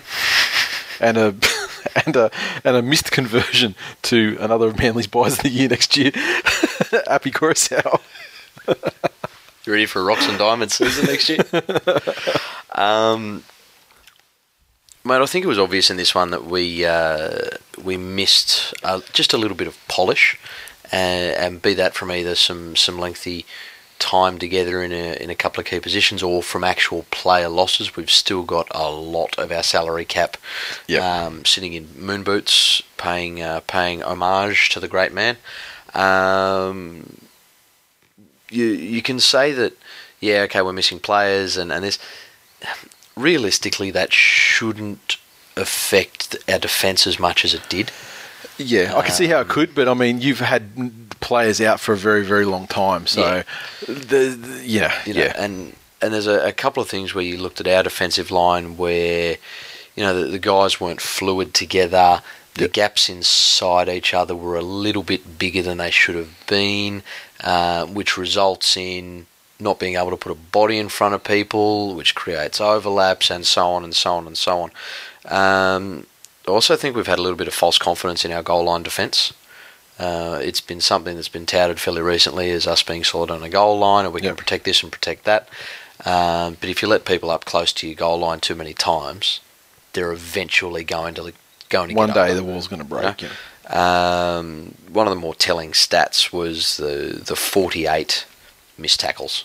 You know, so I think that goes a little bit towards that. That's like New South Wales Origin three shit, right? Yeah, there. Yeah. that's. Um, That's it. So, you know, the the Roosters, I think, were were quite good on the night. Uh, one thing the Roosters do very well is they, you know, they, they know when they need to do certain things. Mm-hmm. Um, when they need to dig down a little bit, they'll slow things down. Uh, when they get the opportunity to speed things up, they'll do it. Uh, and I think they just took full advantage of uh, of a Panthers outfit that was a little bit out of sorts. Andy underscore Siegs, Penrith showed all of the solidity of a Tim Tam in milk. In honour of the great man, hash rise for Shunner, hash put your biscuits out. Underscore O Sammy Boy. So the Roosters honour hash rise for Shunter round by breaking the team that broke his ankle. Shunter himself, Penrith more pop gun than hash pew pew pew. Roosters too good, well beaten, but Ashley Klein. Hash R, hash Khan, hash Spake. There was a bit of rest fault going around about Ashley Klein. Yeah, which I, look, there, there was a little bit of rest fault. Um, look, I... I I felt like it, there wasn't any real ref's fault. There was a lot of like fifty-fifties not going the way of, of Penrith. Yeah. But that's the very the, the very the definition of a fifty-fifty is that it could go, you know what I mean? It's a chance. Like, yeah, it's, yeah. It's not saying that if there's ten fifty-fifties, you will get five of them. Yeah, that's yeah. right. And and it's, um, and it's not like, you know, there, there was, wasn't a lot of out, outright oh, robbery there, there and was, fuckery, you know. There was the, you know, the did he, didn't he touch him? Yeah. Um, but... You know, whether someone did or didn't touch a ball and whether that leads to a try, that didn't affect the outcome of the game. That's right. Yeah, exactly. Far from it. And uh, Jim Man Bear Pig, he's, he was probably drunk watching this game, to be honest. He sent us a series of tweets that are, given the love that Twill Nation has for the Penrith cheerleaders, could we rename the muddy puddle to the cuddle puddle? Hash sex pests. Look, I think... Just, let me, let me just part B. Oh, sorry, part, part two. Or, when Soward is bleeding from his fuckhole, the bloody puddle. Hash it, plug it up, hash jam nappy. Wow. That second tweet, I remember when it came through. Oh, fucking made me laugh. there's there's a lot of, of very thinly veiled cheerleader jealousy. You jealousy? Know, there's there's this passive-aggressive thing to towards our cheerleaders where where people hate on the players but they want to love the cheerleaders. And that's not passive aggressive. They no one no one's everyone loves the cheerleaders. Oh, Fuck, you better fucking recognise everyone. No, everyone loves the cheerleaders. No, the the passive aggressive uh, sex pest comments. Just putting it out there. Oh, that's not sex. Pe- that's, Girls, not, that's not passive aggressive though. That's that's sexual deviance. Look, I'm giving them the like benefit of the be, doubt. Trying, trying to say suspect shit to the girls. I'm, I'm giving them the benefit of the doubt that Twill, Twill Nation members would not be outright, you know, perverts. Well, you fucking... But, well, you know, you, you you already fucked up a long time ago then. Oh, look, you know. Because I can tell you, I can name a dozen off the top of my head. Outright. Maybe I'm living in denial here, but... But for the for the sake of such wonderful, wonderful representatives of, of the cheering profession... Mm-hmm. Uh, such as the, the Penrith Panthers have, um, they come they come with a package, you know. Uh, they come with the players, so you can't be dissing the players and expect the cheerleaders to get on board. Such wonderful, upstanding, moral girls, Nat, um, uh, Jess, and, and the rest. It's and the rest and the rest. Okay, interesting. Well, interesting that the first name that didn't come to you know that came to it wasn't Danny. That's I mean, just saying. I look. I, I don't fan. practice favouritism. I do. Um, yeah, and, practice and, and more than welcome. But uh, you know, we're, we're a family at the Panthers, uh, so So the girls are, are on board with the Panthers. If you want them to get on board with you, you got to be on board with the pew pew pew.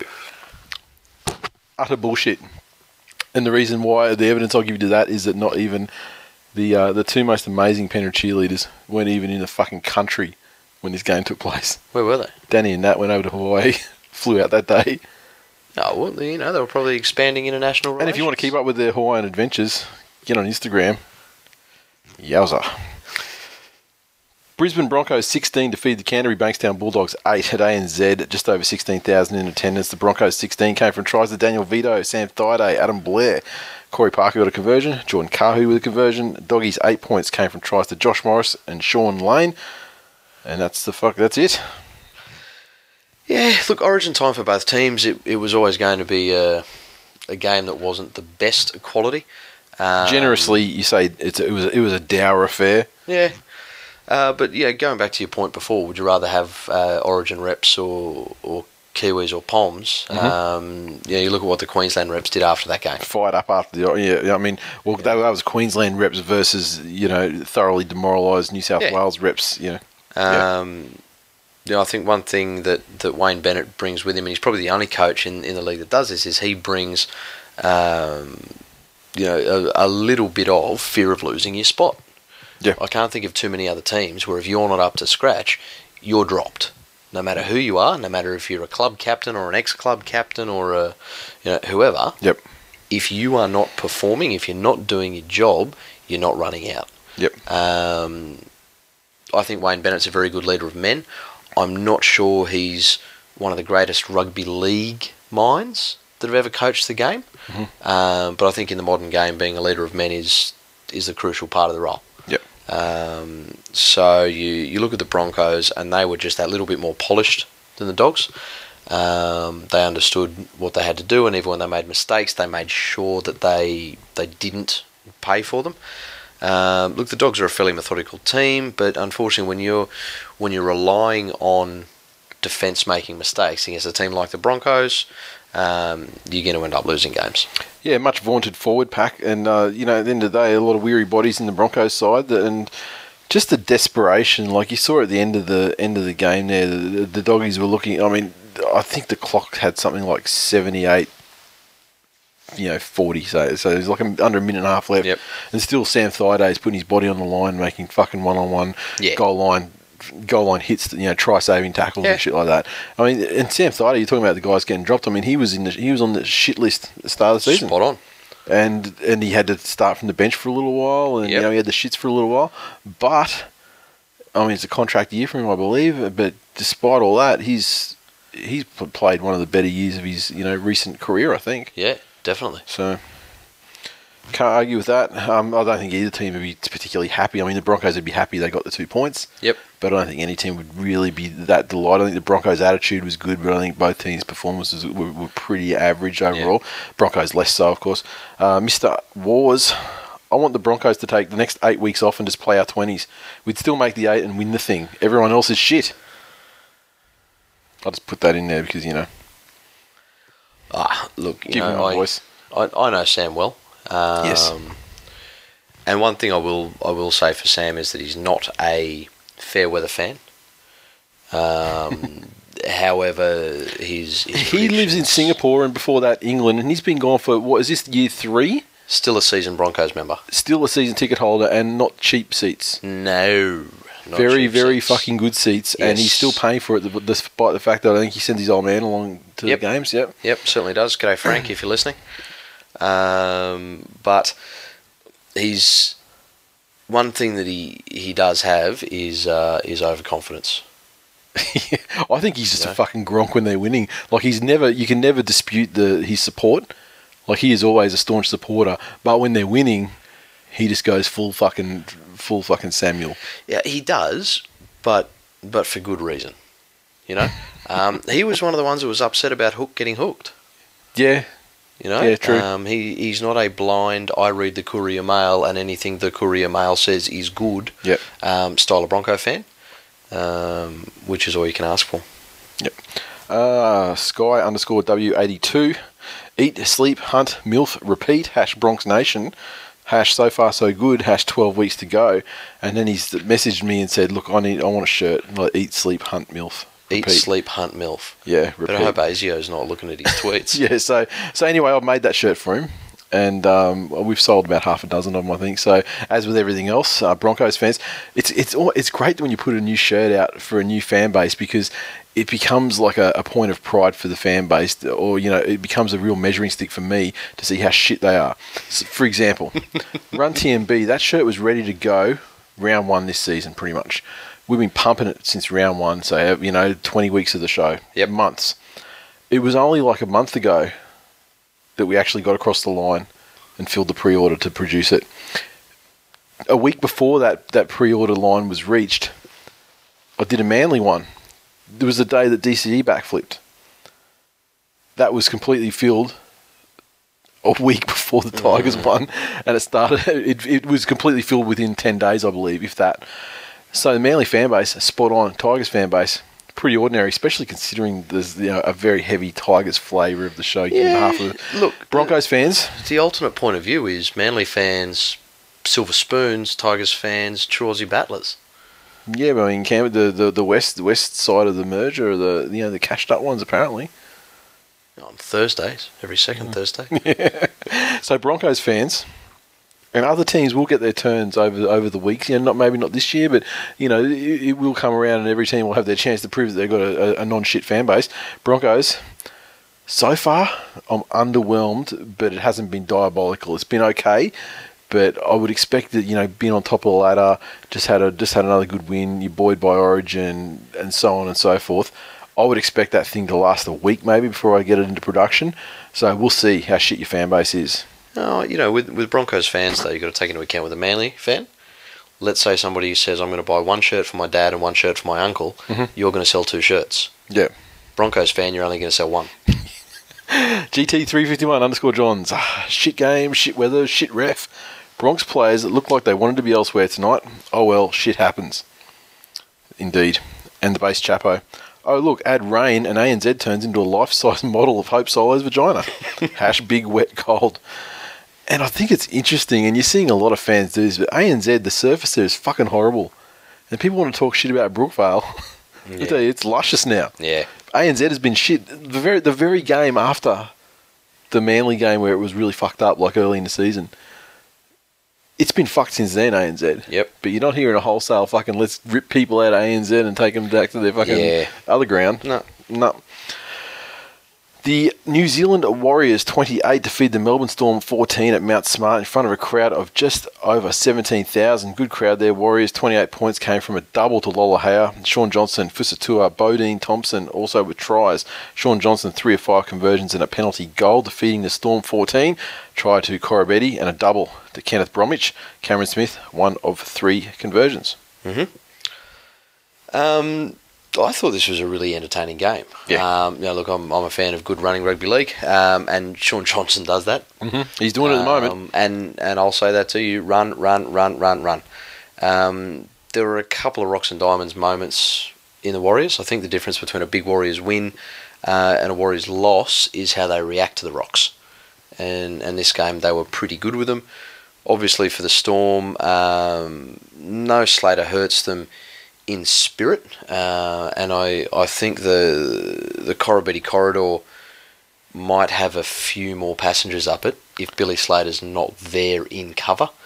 Um, and he's lost he's lost pace, uh, and he's not the surprise attack weapon, you know, with the surprise inside ball close to the ruck and that sort of thing that, that he has been in years gone by. But defensively, he's still, you know, very safe and exactly. You know. And and I think again, Billy Slater, whilst um, whilst he has lost that and And um, you know, I think he's a an okay fullback now. Yep. Uh, he's still an excellent cover defender, and he's smart enough to realise that, okay, we have a deficiency up this side, and in a lot of the Melbourne Storm games, you'll see him covering up um, places where Corabetti should be or should be jamming in or shouldn't be allowing space. Um, you know, Corabetti scored one. Mm-hmm. Uh, he did stop one technically, just, you know, sort of sticking his arms up in the air, and it's only because he's nine foot tall. Uh, but how many did the Warriors score down that side? Exactly. Was it three? Yep. Yep. So about that. you know, at, at the end of the day, um, his maths don't add up. That's right, and that's what you need. You need you want a break-even game from Corribetti, you know, if you can possibly. You'd be happy it. with break-even. You'd be yeah. ecstatic with yeah. break-even. Um, I think the the Storm were a little bit lazy. There are, you know, more arm tackles than I'm used to seeing from the Storm.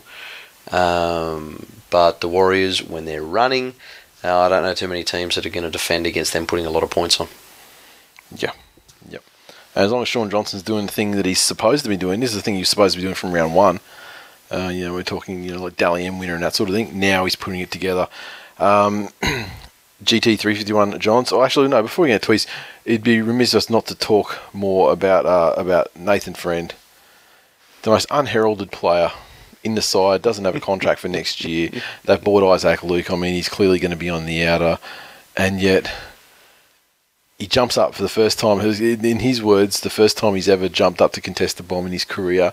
Not only does he do that, he doesn't jump up and, and bat it back, because he obviously doesn't know what the fuck he's doing when it comes to the bomb. He he catches it, falls backwards over a player from midair. He's tumbling backwards, throws it back between his legs, and you can see he's actually got his legs closed.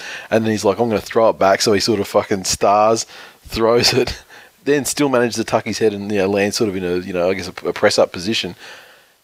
And from there it goes across, you know, a couple more passes wide to the right, and then they're in for a try. Remarkable, and of all the people, all the plays, you'd think, you know, like a Shaun Johnson or, you know, Benji Marshall, yeah, yeah, some some amazing, like a Jonathan Thurston thing, a play of the round thing, but it's not even play of the round. This thing's going, like, you know, on Sports Center in the States, and like it becomes one of these things that goes worldwide. Nathan Friend.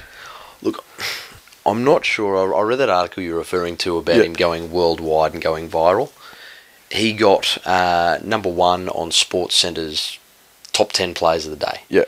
So he had thirty seconds of fame on one T V show in America. Yeah. We love to latch onto that shit oh, yeah. and say, oh, yeah, yeah. we're we're worldwide. Um, you know, it looked good. Uh, in the, I, I'm going to be a Debbie Downer and say that sort of thing. he He's he's fifty-fifty away from, from having a similar situation to, to Alex McKinnon.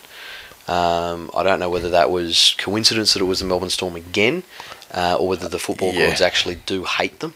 It's a little bit. Um, yeah, I mean, it's but, it's a long bow. It's a long bow, though. I mean, yes, yes, flipping yourself puts you in, in danger of, you know, potential, yeah, neck neck neck injury. However, no one flipped him. He flipped himself. He certainly did. And I actually think that the that most of the flipping was a perfectly conscious decision that he made on his yeah, part definitely. Because the Storm guy, yeah, no, yeah, he was a dude. He was a blocker. Yeah, he was just there. He backed the play and like yeah. he flipped over his back. So I mean, there was absolutely nothing um, involved or nothing he could do about it. And um, but uh, it, it is interesting if you watch the replay of it. Yep. When he flip, when he comes down and flips, yeah, um, the Melbourne Storm players all freeze.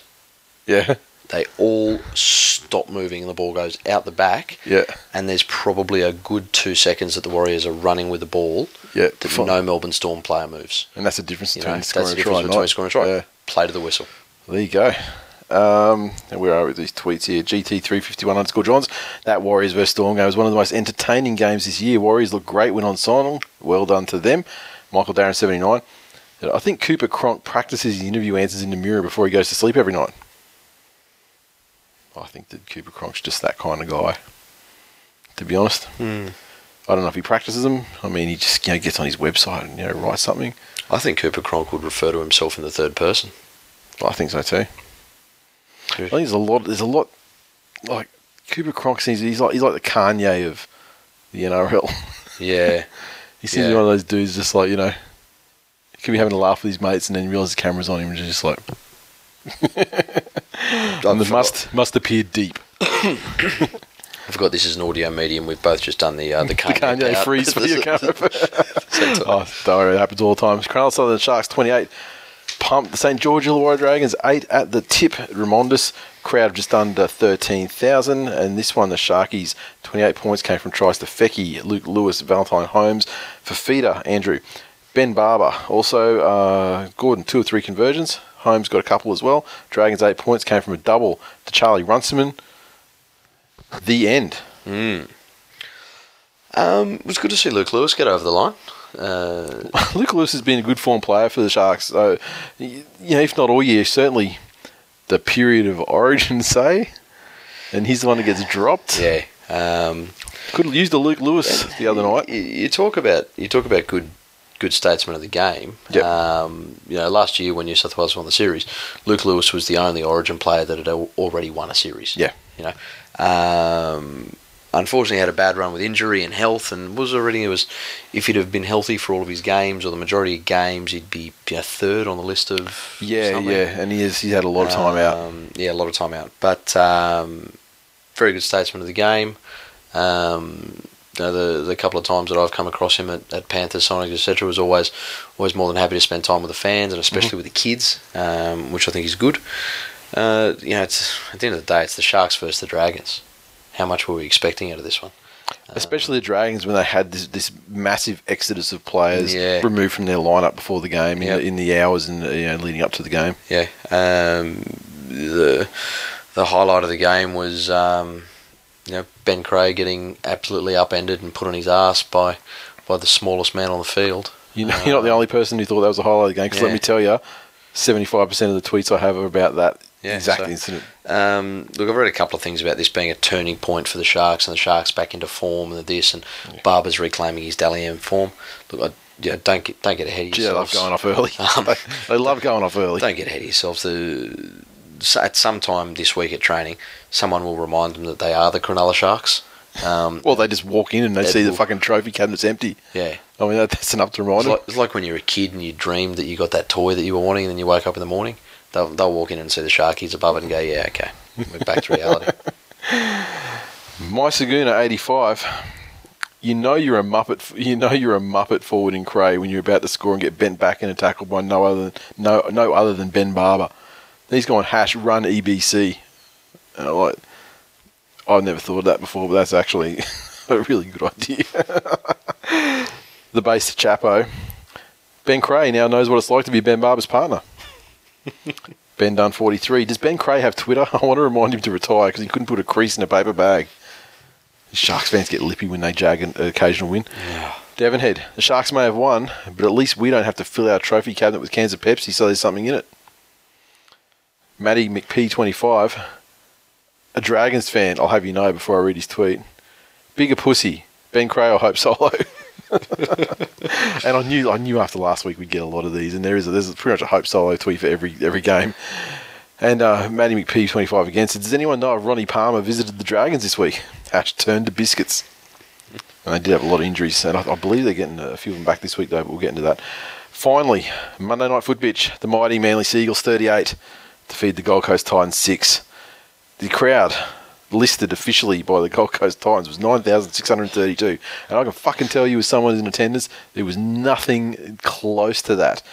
Um, the Manly Seagulls thirty-eight points came from a double to Tommy Turbo, a double to Jorge, uh, Brett Stewart, Kieran Foran, Willie Mason tries, Jamie Lyon five of seven conversions. The Titans had a try with about eighty seconds left on the clock to Nathaniel Petiru, and uh, Kevin Gordon kicked the conversion. Now, just the experience around the game. It's a fucking cunt of a place to get. Like, if you're coming from Brisbane, or you know, maybe if you're coming from the Gold Coast, because no one ever goes, but it is a prick of a place to get to. Usually what I do is drive down. You know, it takes me an hour and a half to drive down, get off, uh, park the car at the park and ride at Narang Station, catch a train, one stop and walk over. And that works pretty well. You're not paying for parking or anything. And, you know, you, you, the trains are frequent enough. So I, do, I get down there. Um, six minutes before the next train that I'd calculated, and that would have got me there about twenty-two. Mm-hmm. So get off, walk up to the platform, and over the loudspeaker, uh, due to the you know the high winds and, and things like that, a, a branch had fallen onto the fucking tracks or something somewhere, and there was no trains running. So we haven't decided yet what's going to happen. Probably a bus situation, but yeah, we'll let you know. I was like... Well, how fucking prepared is that? I mean, surely it is going to be a bus situation, and you have a fleet of buses on the what way. What are your other options? This is the thing. The way the train line goes is very fucking as the crow flies. It's great. It's like three minutes from the Narang Station to Robina Station. I just walked straight on. I said, oh, I mean, like, you know, not, you know, not poor. So I was like, look, I'm going to catch it. I, I need to get there. I need to get these fucking run D- DCE yeah. shirts to people. I want to. It's already half an hour before kickoff. I want to fucking get there and mingle and shit before the game. Yeah. So I fucking just walked out into a cab and he's like, you sure? And I'm like, well, fuck, yeah, I've got to get there and there's no buses, is there? So the cab, you know, you have to go back to the freeway and it takes fucking ages. Uh, it's like a twenty-five minute drive. So I mean, it's yep. thirty dollars cab fare yep. plus. Get in there. Go to buy tickets, and they're like the southern end, which is where, you know, the away supporters bay is. Usually Manly fill that entire southern end closed, closed off. Like, you're fucking kidding. So we've got a ticket on the a ticket on the eastern side. Get around there, and that's where all the Manly fans are anyway. Yep. And it was almost like they treated it like general admission. So we yeah. found seats like, you know, the second row before the the sideline, and just yep. sat down close to the fence, and um. The thing is, the Gold Coast Titans have finally realised that no one goes to their games, and the worst thing, previously, even though there was no atmosphere so much, I mean, you used to always have fun because, you know, the Manly fans did bring atmosphere. This time, though, the Gold Coast have realised no one comes to the game, so A, they're shutting off areas. So mm-hmm. they shut off an entire end. There's probably about a dozen people down the northern end, and um, very, very, very scattered in the corporate western side, and then there was, you know, the major- majority of the crowd was on the eastern side. Yep. Thing is, though, because they're shutting down ends and stuff, they're also shutting down hospitality. So I don't know this for a fact, but I do know on the eastern side there was one food outlet open on that side. And usually the experience, like the services and everything at, at the Titans, they're expensive, but they flow really well, yep. except when there's only one on each side of the field. And then so at halftime, everybody, the line went the length of the field. Yeah. Like to, and I, so I walked out, I was like, you know, I want to get a hot dog or something. I was like, turn around, fuck that. I ain't got the patience for that. So that was pretty pretty piss poor. Um, getting back was okay. The trains were still fucked, but you know they had buses lined up ready to go to the station, so that was all cool.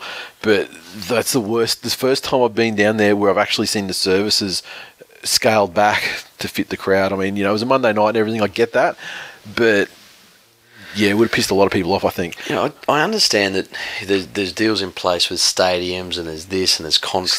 Stadiums, your stadium Australia yeah. are, are real cunts of um, of stadium managers. It has to be said. They're very expensive for clubs. But, you know. But to my earlier point about the N R L, mm-hmm. realising the value of its product mm-hmm. and going back and saying, well, no, to clubs, if you don't fill this many seats and fill this many seats, then you must play at these capacity grounds. Yeah. And find somewhere else to play. Yeah. We don't care what that does to your club. There's your incentive to get out there and put bums on seats. If they you know? played somewhere like, you know, I'm trying to think of like what the, the like, you know, Pigabeen or, you know, Pizzy Park or, you know, one of those Gold Coast club yeah. grounds, you'd be sitting on grass, but you know what? Who fucking doesn't like sitting on the hill or, you know? Where does yeah. the Southport Q Cup team play? Well, this is a Southport Q, Q Cup team. They got like Burley plays at Pizzy Park and Tweed plays, I think that, do they still play at Pigabeen? I don't, I'm not sure. But in any case, they're small, you know, they're, they're, like Redcliffe up here, you know, like yeah. the Dolphins, you know, probably yeah. not as not quite as good as there, but you know, they're you know ballpark sort of thing. But they'd be, you know what, you put the alleged nine thousand people into that, and be put the, probably the actual six thousand in there. Yep, be great. And um, it's just funny you read the reports afterwards and like, oh yeah, this, the, the the the majority Titans crowd were booing D C E. Well, you know, they got sick of that about thirty minutes into the game when it was twenty nil. Yeah, but um, also they were streaming out by probably sixty minute mark. Yeah. I'll tell you, the composition of the crowd didn't change a lot in that time. And I had a good look at the amount of Manly fans there because they all stayed afterwards after the game for probably ten minutes chanting and stuff. And let me tell you, I, the majority wasn't fucking Titans fans. Yeah. The game itself, finally, finally, shit's clicked. Sparkling attack. The problem with the Manly has been the attack. I mean, they've had some, a couple of poor defensive games, but generally speaking, they've been okay. And the, you know, the amount of games they've lost by like a field goal or you know, like something really small, um, been a lot of close losses. But um, and the, the reason is why they're so close is because the attack just hasn't been working. Finally, troops are starting to come back into the side. The forwards are still a little bit depleted, but the back line is, you know, dare I say, almost looking settled. And as a result, and with people's contracts and everything all sort of sorted out, they're actually starting to play footy again, and uh, you know, do know their roles. Uh, you know, Jamie Lyon appears to be uninjured, and he had a fantastic game. You know, length of the field break to set up a try. You know, do a lot of great things, and uh, yeah, I'm li- I'm liking it. How how old's Jamie Lyon now? Oh, he's yeah, probably not as old as you think. Hey, thirty-two. Okay, and and he doesn't look like an elite athlete? He's like the skinniest... No. Is he the fattest, skinniest person, skinny person in the world, or the skinniest fat person? Skinniest fat person. I'm not sure, because he looks like he, he looks like a fat dude, but yeah. he's clearly not. But see, here's the thing. In this game, yeah. Jamie Lyon, who doesn't have a lot of speed, he can run, yeah. but he doesn't have a lot of speed. He doesn't have a lot of agility. Probably doesn't have a whole lot of fitness at his age compared to these guys. How he can just be running around two Titans outside defenders, the yeah. wing and the centre, yeah. absolutely blew my mind. Especially the side of the field where James and, Roberts is living as well, isn't he? And I... Oh, no, he was on the other side, no, sorry. Yeah, no, he was on the other side, the other side. Yeah. I watched that, um, I remember I watched it again, probably three or four times, just to see if there was something I missed. Yeah. And there was nothing I missed. It was just... Straight through. You know, um, and, and I think that's the, the sign of a team who... who don't have a lot of confidence, yep. um, who don't really have a set plan, um, and who aren't playing for each other. They're all playing for themselves. Mm-hmm. um, does Gordon's kicking the goals, yeah? Yeah, he, he kicked the goals in this one, yeah. Okay. I would fucking love for him to set up for a goal, like on his webpage. Yeah. Have the webpage about his horse on his shirt. No, the Zillman's a horse guy. Oh, Zillman's a horse guy. Gordon's the one with the magic carpet ride down the street. Oh, that's right. And yeah, the rap okay, career. Okay, M C yeah. Kilogram. That's right. No. no. But um, look, there's a lot, a lot, lot to like about Manly's performance. I mean, not going to get too carried away. He was the Titans after all, and they're, they're dead set diabolical. However, even though it was the, tit- the Titans, this is a game you think if there's any game this season the Titans are up for, yep. it's this one. Because and you saw that every you know when D C got the ball, the crowd booed for the first thirty minutes. But also the team, the Titans were trying to give him a bit of extra fucking action. And there was a time there where they tried to talus him across the sideline. You know, had about five shots at it and conceded mm. a penalty. Penalty and um and you know he handled the pressure really well. And uh, and uh, it was just it was it's always fun you know to be amongst your own people at a game. And to, you know, especially when you don't live you know near the home ground. Get out you can't there. Get that experience every you know. Every uh, every weekend, but uh, yeah, it's good to see um, Brett Stewart, fucking phenomenal this season. He's been he's been the glue that's kept us competitive when we were losing, and now that it's starting to turn around and people are getting their confidence and combinations back, he's just fucking next level. Tore him apart. Another man of the match effort. Yep. Um, I don't I don't know what more you can say about the guy. I mean, he's an absolute legend, and I hope he plays out his entire career at Manly. Um, I, uh, forever I, and ever. I know what more you can say about him. If uh, if people want to go on and have a look at the N R L replay of it, yep. at the end, they will hear, you know that guy that does the highlights yeah. on the N R L app? Yep. Who is the last person in the world that should be presenting anything yep. that needs changes in pitch or yep. in excitement. Yep. um, used the two phrases within about ten seconds of each other. The snake wriggled free again and Big Willie was out to play. um, so that uh, that was how he described Brett Stewart. Well, it's good to see Big Willie get his try and um and give it to the crowd afterwards as well. And I'm sure that all, all twelve of the, the people down that end were quaking, absolutely quaking in fear. Um, tweets Benny two seven. Like the Falcons got fined for piping in crowd noise to the T V broadcast, I wonder if the N R L can start fining the Gold Coast Titans for holographic fans. Uh, Rev Sunny one oh one. Do you hear that beeping sound? It's Nate backpedaling on the Foreign hatred. Wrong. Foreign was fucking hopeless. And the thing that he does that I really, really fucking shits me to tears is the cross kicks to no one when no one realises it's on. When Jamie Lyon knows it's on and they actually signal each other about it, that's fantastic because Jamie Lyon usually contests the ball well and they, you know, can bat it back and they score a try. Mm-hmm. If it doesn't happen that way, he just cross-kicks it. No one's there on the Manly side contesting it because they weren't ready for it. And so the opposing team either pick it up and run length of the field and nearly score. You know, it's happened fucking so many times this season. Stop with the cross-kicks, bitch. Just straighten up. Fucking put a grubber in or put, you know, put Mateo in on the left. Mateo, I, I, I bagged the fuck out of Mateo a couple of weeks ago um, for getting involved in the left-hand side of the attack and just putting everything to a stop. He's actually, I see what they're doing now, and he's actually, you know, starting to show a bit more fucking offload flair, mm. and it's actually, we're starting to work. So, all this, I mean, you know, it needs to be tested against, you know, some of the big teams. This week's going to happen, but it's slowly, it's coming together. Andy underscore Siegs. Remember when Manly was spoonbound and Tigers were making a run for undefeated asterisk minor premiers? Good times. I'm Tim McIntyre underscore. What, Manly not good enough to win forty nil? There was a lot of talk amongst amongst the, the group. about forty nil. We were, we were planning it out, how it was going to happen. Like, just like fucking what we want to happen is Manly go down and attack again. They concede a penalty in front. Jamie Lyon gives the ball to D C E to kick the penalty goal from right in front to say, jam it up their asses. forty nil finish. Everyone's happy. And the thing that, that, about the finish, and I mean, people who follow me on Twitter would know, um, Lanier on Twitter, um, my mate Kurt, he was uh, he was down at the game with me, and uh, he got a footy double on the way in. Yep. The most unlikely footy double you're ever going to see in your life. Yeah. Home team, yeah. nil. Away team, five. So that's Tommy Turbo. Tommy Turbo scores the first try for Manly. About fifteen minutes to go, he's like, now I know this is not going to fucking happen. Like, it's it's fucking, it's not, it's, it's just jinxed.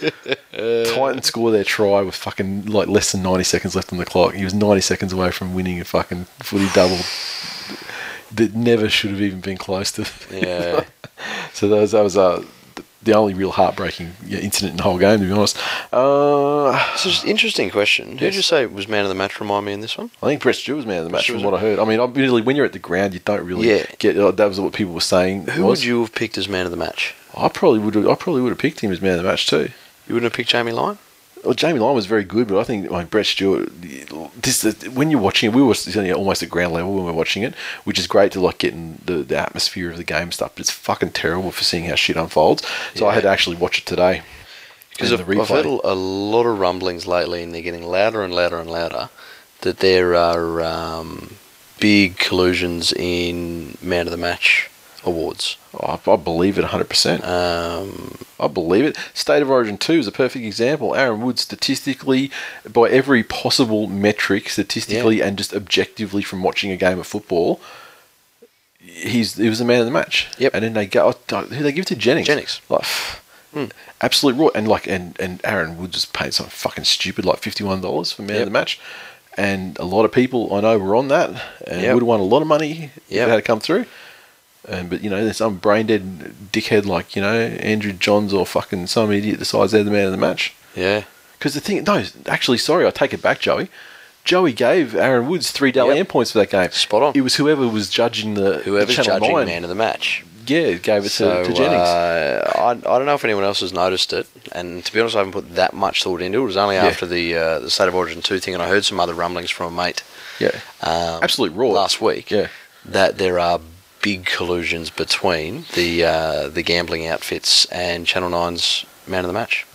Well, I mean, they you know Joel Kane's on there spruiking the, the, the markets mm. and everything at the start of the game and after half time. So, yeah, I, I hate man of the match fucking markets because it's so tempting, and even if they do everything that they need to do, yeah. doesn't happen. So it's yep. bullshit. Um. Paul Mac underscore seventy-eight. I just broke the world record for saying the phrase "for fuck's sake" in an eighty-minute period. Tyne's completions are fucking horrible, just finally too. At Cruzy zero six, no doubt the non-hostile reception D C E should have gotten didn't reach full potential. Full doesn't exist in the Seabus dojo. Andrew at Andrew Smyrny. That game was like having blue balls for eighteen weeks and finally unleashing your load. Just so happens it was the Titans receiving it.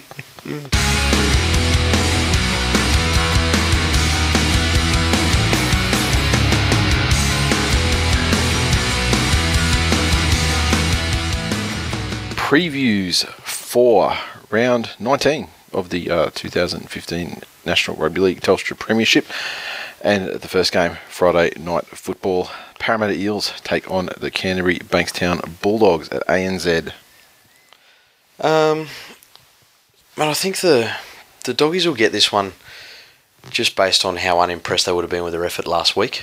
Mm-hmm. Um, you know, Desi's kicked doors off hinges, and, and I'm sure they would have gotten something close to that after the game. Um, Parramatta, I I don't think are settled enough at the moment to to really get over the top of a determined Dogs pack. Mm-hmm. Um, you know, the the Dogs aren't the most creative team in the competition, but I think they've got enough to uh, to roll over the Parramatta side. Hodgkinson back from his resting, in quotes. I mean, whether he was actually, you know, needed a rest or, you know, obviously the experiment with uh, Reynolds and Mumbai, it's not quite that time yet, so Desi's brought Hodgkinson back in, which is interesting because he kind of said through the media that he didn't really know where he stood after signing with the Knights. Mm-hmm. And, um, look, it's funny, I was looking at the Eels' recent record, and they're actually not going badly, although it feels like they are.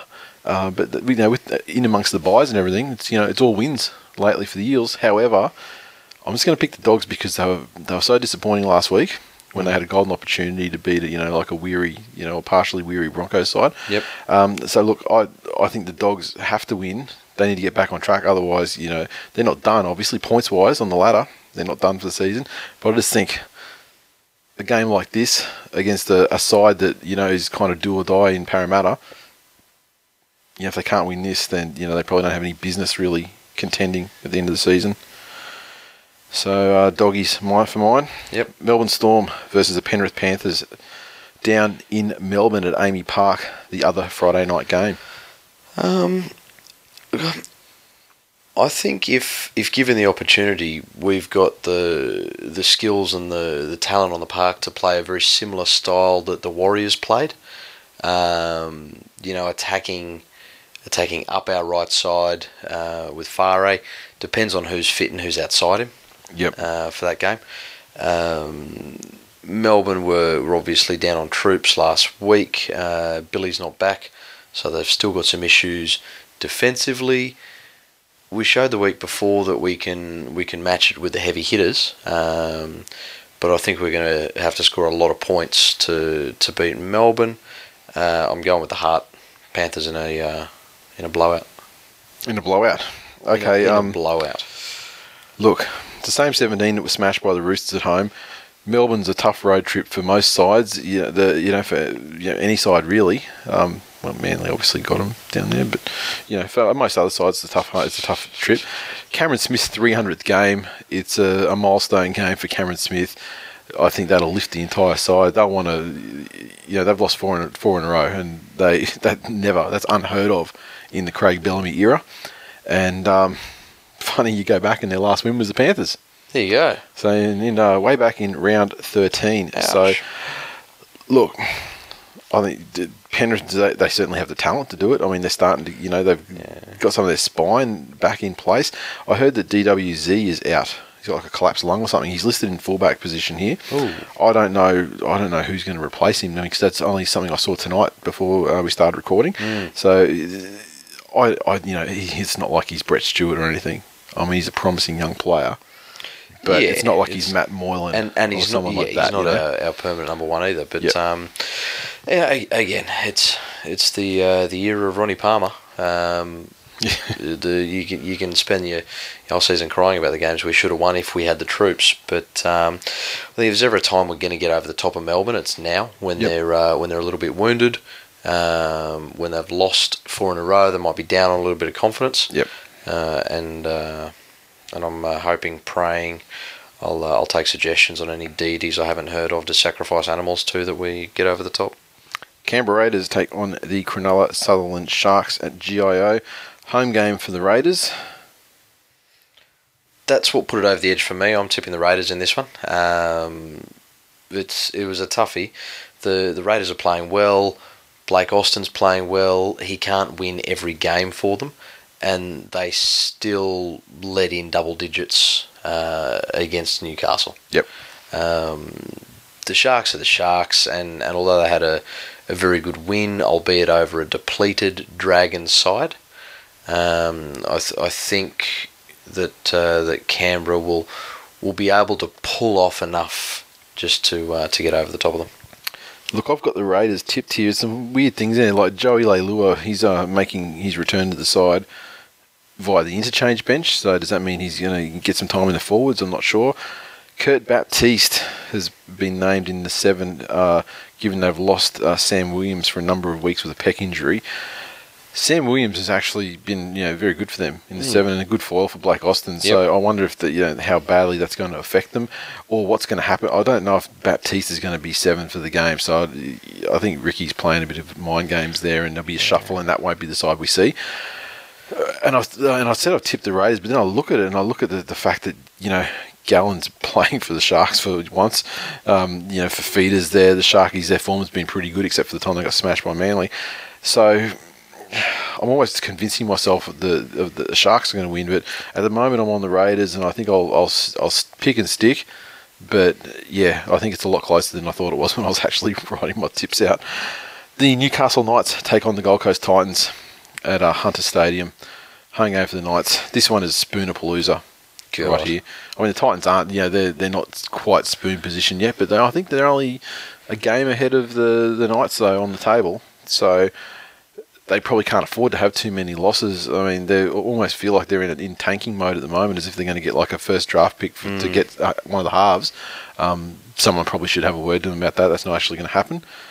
They don't get given a, a draft pick. Um, oh, it's, it's just both these teams are terrible. The Knights have been worse. The Knights traditionally, I want to say traditionally, have a good record. You know, Hunter's a good ground for them. They they had a you know a very strong home advantage. Um, Titans got Bird back. I don't think he can make the rest of them, you know, cure the, the case of you know hands like penises. Um, it's tough. I want to say Newcastle because they're the home team, with no confidence because neither team neither it's one of these games where neither team really gives you a reason.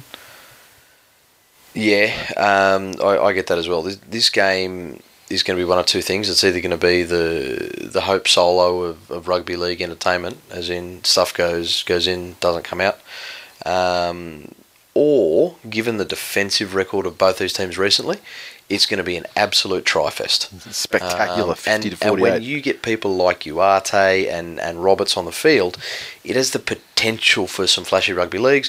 Um, I'll watch the highlights. I probably won't watch the game. Uh, I, I, I think Newcastle, being at home, um, the Titans got smashed by Manly last week. Um, they fucking write websites about how much they love horses. It's... There's nothing good. To, there's nothing to like about the Titans at all. Manly, uh, Newcastle.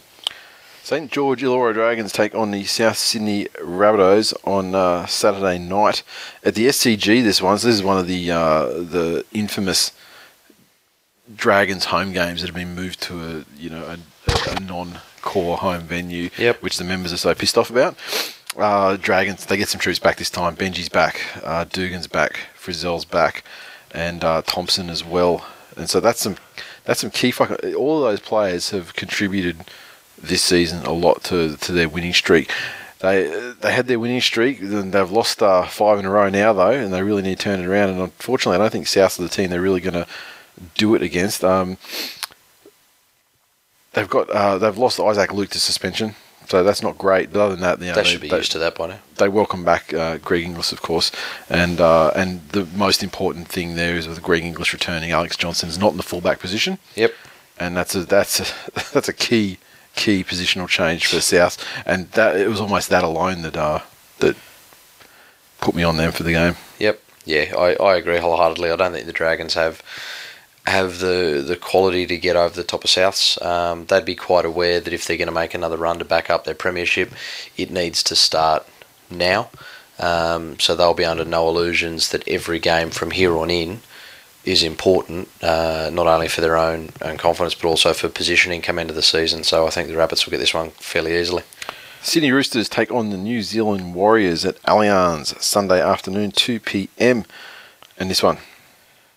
Well, the Warriors, this this game is a uh, look on paper. You go, wow, it's an amazing game. This is the match of the round, probably as far as form teams and things like that. But I saw rumours on Twitter today that not only is uh, Simon Mannering looking to be uh, injured, but also Sean Johnson limped off training today. Ooh, okay. And so if that happens, look, I think the I think East would be the favourites, and I think yep. I would expect East to win. Anyway, yep. However, if those two guys are out, especially Johnson, then it's almost the lock of the round that the Roosters would win. Yeah, um, you you would expect the Roosters to be the victors in this round. Um, however, the, the usual foil for teams that like to control things completely in a game is a is a team that you just cannot control, and it's that's the, the Warriors trip, yeah. at the moment. Uh, if Johnson plays. If there are a few more diamonds than there are rocks, um, the the Warriors have the potential to get over them. I still think the Roosters will be too strong. Yep. Sunday afternoon, the Brisbane Broncos take on the West Tigers for the Glenn Blakely Fairweather Cup. Sunday, four p m, and of course meet up at Hotel L A prior to that. Have some drinks, have some food, meet some of the people that you, uh, you've heard their Twitter handles read out on the show, and uh, get around them. Now, this one, Justin Hodges comes back for the Broncos. Tig Pies, Simona back, Brooks back. That means Drinkwater's out, and uh, Keefe Galloway's back in, but, you know, oh, Keefe ain't what he used to be. No, he's not. Robbie Farah not named. That's a plus. I think so. I, I really think it is. But I think Tim Simona in the side is, is a very big plus. Mm-hmm. Um, you you would have to have a, a crystal ball or a DeLorean and have gone to the future and know that the Tigers will win and then come back in time uh, with that knowledge if you were going to tip the Tigers for this game. Yes. And in fact, I'll go one step further. Uh, listener... Um, At Ernie Oz, he sent us an email earlier in the week, and on some footy tipping competition that he's involved in, I think he tipped the round last week, and as a result, CrownBet or someone gave him a twenty dollars free roll. Yep. And he said, look, I'm not a gambler, but, you know, maybe you could use it, or, you know, someone. I'm like, well, you know what, well, I'll do. I'm not a member of CrownBet. I'll sign up and I'll cash that twenty dollars free bet. Yep. And I'll just fucking start rolling it under shit, and if we end up with some money for charity or something, yeah, you know, then so be it. So... because I don't want to blow it first round, first week, and I and I am going to just like fucking just all in, every, you know, just keep trying to multiply this shit up. Let it ride, baby. Let it ride. Let it ride. And so the Broncos are like one dollar fifteen for this, and there's no value in that for me. Broncos thirteen plus is only about one dollar forty or something like that. No value in that. So I ended up finding the line about two dollars to um, get the Broncos by sixteen plus. I think that is eminently achievable. The only other line I wanted, uh, CrownBet don't give you a line. Uh, like I wanted to say, like thirty plus. Wow! But okay. they only had like they only had segments yeah. like thirty to thirty-five or something yeah, like that, and okay. like that's hard to hit. Yep. I mean, that was like the funny thing is Broncos by thirty. It was only like eleven dollars when we're saying that when Tigers Tigers you know by by five to nine was seven dollars. Like, and that was the lowest one for the yeah, Tigers. Yeah. Okay. So the Broncos are expected to win handsomely. I think the Broncos will fucking win easily. The only um, thing that's going to affect the Broncos winning this game yeah. is if Little Miss Meth Dealer goes and steals any more of their cars and they physically can't get to the game and they don't have enough players to play and they have to forfeit. Yeah, that's but they the want that they want that K F C man of the match money to get a new car. True. So they'll be striving their hardest. Well, they, they would have to forfeit to lose this game, yeah. is what I'm trying Sunday, to say. Sunday afternoon game, the Broncos don't get a lot of non-Friday not Friday games. Um, it's, hopefully it's going to be a beautiful, sunny winter day. Yep. All the festivities and things in the in the courtyards outside, and everyone's yep. going to be having a great old time. And I just think that everything, the stage is set for, for the Broncos yep. to slaughter the hapless Tigers. and uh, Opportunity for the Tigers to uh, to blood some fresh young number nine meat, which can only be good for their future. Yeah, I mean, they're starting with, I think they're starting with Hallertau, aren't they? Yeah, they're starting with Hallertau, and they've got uh, Cherrington there. But this is the thing, they've looked, apart from the Manly game, they've actually looked good with Cherrington. Yeah. I think Cherrington actually brings a little bit something more to these youngsters, yep. and maybe it's because there's combination from back in the day when they, they played together Who or knows? something. I don't know what it is, but Farah, like, I think Farah could be becoming this, could be becoming this kind of Gallen-esque player where he, ultra experienced, ultra fucking solid player. Yeah, but ultra experienced. But ultra losing. hogging the. But ultra like hogging. You know, I'm the experienced fucking guy. Yeah, no. So I'm taking and not and not letting the young guys let it ride. You know what I mean? But you, you look at a player like Robbie Farah and a player like Luke Lewis. Yep. Right. The difference in them is humility. Luke Lewis was humble enough to go to Gus Gould, mm-hmm. long may he reign, and say to him, Gus, I'm not enjoying my footy. I've been playing for a long time. I've won premierships. I've played for Australia. I've won State of Origin series. I'm done. Yeah. And Gus said to him, no, you're not. You need a different environment. Go here. Robbie Farah doesn't listen to anybody's advice but Robbie Farah. Yeah. You know, and that's the issue. And while that happens, um, he'll continue to be a drain on the club that uh, that once gave him the opportunity to win a premiership. Luke and Lewis ain't opened up a restaurant. No. No way. It's you know, called humility. If he if he did, it'd be the greatest fucking restaurant ever, because all it would serve is sausages and bits of bread. Yeah. And your only option would be onions. And what would you call it? Bunnings Car Park? Fuck yeah. And yeah, so Broncos sixteen plus is, is my tip, to be very specific. That's what I'm uh, what I'm writing, and hopefully uh, you know, we'll have something to give to charity. I'll, I'll probably fucking blow it next week if this wins, but did you watch the Tigers? They'll fucking, they'll, they'll lose in Golden Point or something just to cunt me, okay? And Monday night, foot bitch again. Ugh, showcasing the finest in the rugby league world with the mighty Manly Sea Eagles taking on the North Queensland Cowboys at Brookie. This one, for some reason, um, Dynamis Louis is uh, is is back in the Manly lineup, and in fact, mm. in the starting lineup, Jaden Hodges then goes to nineteen, and like Jaden Hodges, he's not rocks and diamonds, but he's just he's he is inconsistent in the sense that he hasn't a lot of, had a lot of time in first grade to make his mark. Yeah, felt, but he was fucking good the other night, and I actually liked when he was on in place of Matt Ballon. I think it was it was getting back to like the two thousand eleven situation where, you know, we had guys. We used to, you know, we'd swap Ballon with with Bure, and then yep. we, and we swap Ballon, Ballon with Heath Lestrange, and yep. mixing it up like that, I think is fucking great. I mean, because Ballon, you can't afford to not have him in the side because the guy's just such a reliable defender in the Correct. middle, and, and when you need that when you've got, you know, underpowered forwards. But, uh, you know, Hodges has something. He brings something to the table. And um, I'd like to see him make side. I, I honestly miss the era of the super sub. Yep. I really do. I think it brought a new dimension to the game. It was exciting times. It's um, coming back, don't worry about it. Coming, when they reduce the interchanges, so, it'll come back. Uh, you get these guys, eighty-minute forwards have to be eighty minutes by virtue of the fact that they can't get as many breaks. Yep. And then you'll see the super subs start to come back and open them up. In or you'll the see the peptides increase. Yeah. So now, I mean, this is a tough tough game against the Cowboys. Uh, Manly in North Queensland, one of the toughest road trips, lost on a field goal. Yep. You know, not you know, six weeks ago or something like that. So it's and it's not like that. You know, the Cowboys are going to hold any real fear for them. Um, obviously, the attacks started to click together again against the Titans last week. That'll be a, a real confidence builder. And... Um, yeah, I guess we'll see how uh, Thurston goes, if he kicks on from Origin or if he uh, has a bit of a hangover. Uh, you know, Queens, you know, North Queensland Cowboys got a lot to play for in the sense of they need to keep in touch at the top of the table, plus they need to sort of consolidate or seal uh, you know, a top four position. Uh, Manly, you know, they just got to keep on winning and let shit take care of itself. So, you know, high-stakes game, possibly match of the round, especially if the Warriors one's affected by injury. And, uh, of course, Manly going to keep on trucking on their run. You see the article in the paper that now they've they've plummeted to five dollars to make the eight. They were ten dollars about probably ten, eight to ten weeks ago. That's where your money should have been on. Oh no, I, I got on at ten dollars, but unfortunately, this this free roll only just came on. I'm not going to bet on them at five dollars now because I mean the value's been sucked out of it. They were like eight dollars last week, so and you know and after this week they'll probably be closer to you know three or four dollars and, and one win out of the eight. Yeah, look, I think the um, it doesn't really matter what happens for the Cowboys for the rest of the year. If they make it to the final, the N R L's got some conspiracy where they, they bundle them out every year, don't they? Yeah, it's, you know, um, whether it's a, an imaginary knock-on by a wife beater or, you know, seven yeah. tackles or whatever. So, uh, look, again, I think Manly are just starting to come into uh, to a purple patch, um, and they'll be too good over a Cowboys outfit down at Brookie. And uh, Manly are playing a lot of top teams on the way home, so if they can make the eight...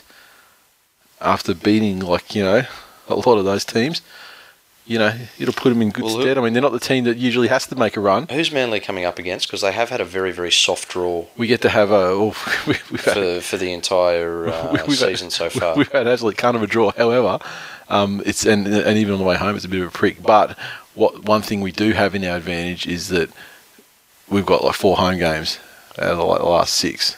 Yeah, so, okay. So we've got um we've got Cowboys coming up. We've got the Broncos at home, but it's Central Coast, but that's still we go okay there. Yeah. Um, I think we've got the Warriors and Canberra away, but other than that, we're playing uh, like Parramatta at Brookvale. So it's a fairly soft draw. What you're well, saying there is it's a very soft draw for Manly. Warriors away is could you know could be tough.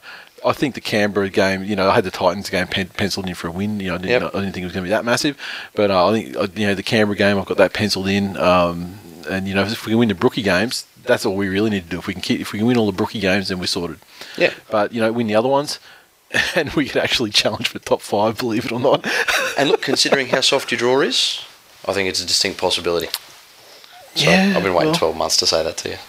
Yeah, you can, you, can, you, can, you can say it, but unfortunately, you've got absolutely nothing to back that up, though, other than the fact you're just saying it over oh, and over again. I lived most of my life in denial. I'm okay with that. I don't, I don't think that word, that that, that word, that, that word you keep saying, I don't think it means what you think it means.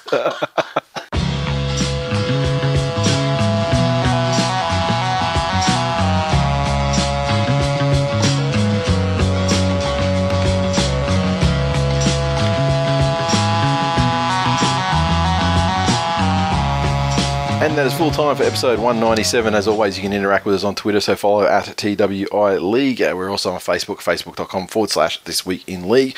Uh, make sure you do what you always do and hit the like button and share our posts and put comments on there. Help us out, spread the word, your legends. Um, this week, a couple of reviews. I have one by um, someone by the name of Educated N R L Hipster Coffee Sipper. Bravo, sir. Five stars. Each week, I ensure I have a Vendi iced latte and the latest release Funko Pop as I sit down for two hours of fun and banter with those young scallywags, Nate and Glenn. Sure, I enjoy the delightful chats on lifestyle topics and oh, how we laugh at poor Glenn's clown phobias, but I pleasantly tune in each week for some of the finest N R L footy talk on the internet. The language may be a tad fruity, but that's because they're Manly and Tiger fans. Their podcast rates ten goonbags on the goonbag scale. I've not heard that scale before, but um, maybe someone from Western Sydney can help us out. Oh, look, Jared. That's how's, a, that's how's a goonbag scale work? Scale. Now, I had someone uh, send us, I, I don't know if they tweeted us or Facebooked us, they, you know, I'd left a review for you on the U S store. And it's been like a, a problem over the years. You know, when you logged into the uh, the iTunes store in your local area, you see the reviews, but you don't see the reviews that other people put yep. up there. So I thought what I'll do is I'll just fucking cruise around and just kept changing my store. And I cruised to the England one, yeah, and nice. I cruised to America and Japan, and I just sort of threw New Zealand. Yep. Apologies to New Zealand listeners. There was like a fucking dozen reviews in there that I've never seen in my life. So the last one was in two thousand thirteen, so I didn't really want to bring up old shit, but I do appreciate every single one of those reviews, guys. Um, found one in the U K, though. From and luckily, it was only uh, a week ago. Armchair Warrior. Outstanding work by the Australian Arts Council. Five stars. Having listened since the days when podcasts took longer to download than listen to, it's finally dawned on me that this is clearly a strategic initiative by the Australian Arts Council to reach the, the blue-collar Aussie males. Under the guise of Rugby League podcasts, they have over the years covered topics as diverse as L G B politics in the Polynesian community, high Japanese culture, domestic violence, along with the current topic of male grooming.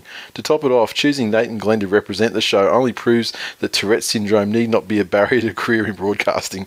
This is a podcast not to be missed and the highlight of my listening week. P S Thanks for the membership package. It arrived in Blighty last week, safe and well, Martin. Thank you, Martin. That's an excellent review. And I found one in the U S A as well, which was um, from this week too. It's just lucky I actually did the village and then and, and swung around because these ones would never have been seen. One of the best sports podcasts, period. Five stars from Fred T. Jane. Followed the N R L casually for years and wanted a podcast to get a little bit more involved. Little did I know I'd find one of the best sports podcasts overall. Hosts Glenn, Nate and Twill Nation bring nearly two hours of raunchy banter and uncensored opinion about rugby league. Opinion and analysis is frankly professional level. Thank you, sir. I mean, wow. And compared, and compared to other league podcasts, leaves them all in the dust. If anything, the podcast has made me enjoy watching the N R L more and made a bigger fan than I was expecting. Tremendous review, one of my favourites ever. And especially from the U S A too. I mean, it's great to uh, see people as well that have kind of like no connection to rugby league previously. Like they're not an expat or something like that. Yep. And they just get involved for whatever, you know, reason. Like Hilgenfeld, exactly the same thing.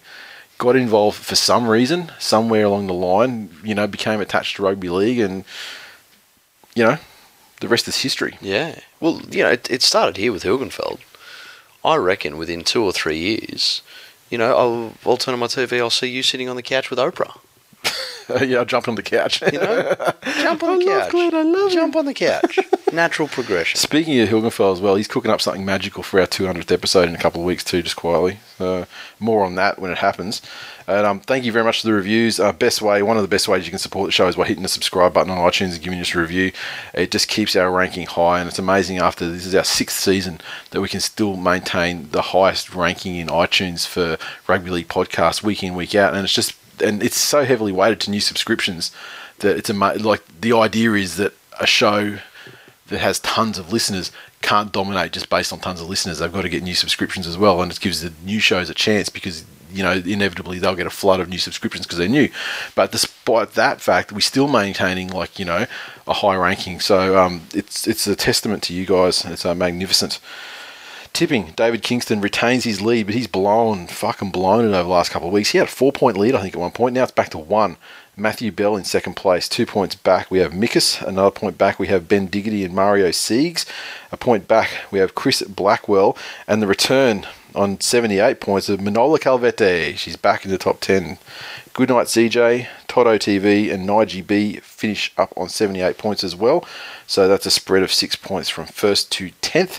Fantasy, the Wendells still in front and uh, stretching that lead now over Rick's, Rick Grimes' Bitch, One Trick Pony, Bobbers, Top China Dragons, Warhorse, The Pool Cues, Too Much Tuners, N Z underscore Magpie fifty-four, and the Sea Eagle Assassins. So there's a little bit of movement down the end of the table there, but um, I think the top guys are pretty much going for it to the conclusion now. Pick the ladder comp. Last week we didn't have an update. I was still on top though. I saw it uh, the update yesterday. Unfortunately, I'm not on top anymore though. Uh, Tall Hayden moves up two places to number one. Saloonie Poz moves up eight places to number two. Shithead Listener moves up ten to position three. Devonhead drops to fourth. Um, we have uh, someone um, without Twitter. Will is in fifth. On a Blood Buzz. That's the guy who sent the, shirt, the one in a row shirt to Mal Meninga. Nice. Uh, he's remained in sixth. Uh, Liana is down one to seventh. Matt, Matty T underscore seventy-eight. He's moved, the biggest move of the week, up forty-two places to eighth. And I dropped eight, so I'm in ninth. And C J zero seven dropped five points, five places to tenth. So it's weird. I, I figured that if Manly kept winning and Dragons kept losing, because I think I picked Dragons with spoons, I figured if that kept happening and Manly going yeah, up, yeah. that I'd actually retain. But yeah, I've actually dropped the number of spaces. So someone's hit some exact placings That's through it. the week. You, you've probably stayed on roughly the same score other people have yeah. taken. Well, I, I fucking love this competition because like your score doesn't accumulate or anything. Yeah. It's like it just changes every week based on the way the ladder's I'd, picked I'd out. I'd be really interested to know mm-hmm. what teams these people support. Okay, I can pretty much. Tall, so, tall Hayden's Tigers. So that's weird. Like, it's not because he put Tigers up on yeah, the top. So, okay, so he's a genuine yeah. rugby league savant. Saloonie Poz, Eels. Shithead Listener, Eels. Devonhead, Dragons. Uh, not sure about the next guy. On a Blood Buzz, Manly. Not sure about the next one.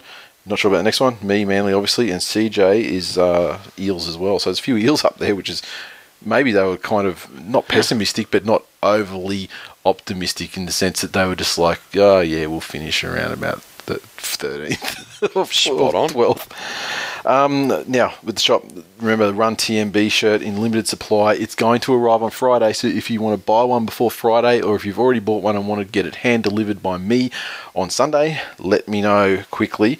And uh, otherwise, they're going to start mailing out on Thursday, Friday, whenever they arrive. Uh, Run D C E shirts, same deal. If you've uh, ordered one, well, actually, if you've ordered one already, it's it's on its way to you, so forget about that. But if you order one between now and Friday, I can certainly hand deliver it to you and uh, give you a code for free shipping as well. Same goes for the, the, the Tigers guys. Um, so, yeah, respect the shooter dot co. Get in there. Get around it. That's it. So, thank you very much, Jared, for stepping in at reasonably short notice. Mate, it's been a, uh, a pleasure and an honour. Um, you know, I'm, I am filling Glenn's hole in as best way that I possibly can. Uh, and it's a it's a hole with a massive footprint, you'd say. Yeah, look, the, the, there's a, a rather large hole to fill. You're saying you, um, you, I mean, you could you could say that you, you, you hope that yourself, you know. I hope that I can do it solo. Yep, yep. Because I don't have anyone else with me. I am solo, um, and I hope that I can fill uh, the the gargantuan cavern left um, by the absence. Left by the absence of Glenn. Yeah, yeah. Um, yeah. I love him, my bald-headed brother. There you go. Thank you very much again, Jared, stepping in. Shortly, uh, like less than a week's notice. Uh, I've done a wonderful job um, holding down the fort, and uh, you know, I'd love to throw you some stuff, but you've got everything. And successfully didn't turn it into uh, this week in offending everybody. And this week in Panthers cheerleaders, or this week in. Ah, oh, yeah, look, this week in Panthers cheerleaders, I don't need to do that. Quite obviously. Every week is the most talented group of individuals in the N R L. Players, coaches, media staff, fuck and, everybody and, else. And looking, and looking at the ticker going over, I mean, this is well and truly, sm- I'm pretty sure we've smashed the longest rec- episode this season by about twenty minutes. Oh, yeah. So there you go. You got that as well. Feather in your cap. So that's it. See you next week. Thank you, sir.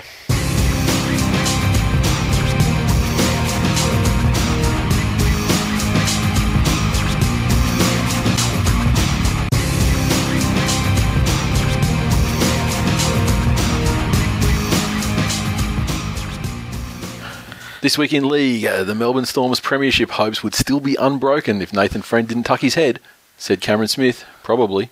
We preview the first annual Glenn Blakely Fairweather Cup clash. Queensland Police say ice is involved in Brisbane... In Bron-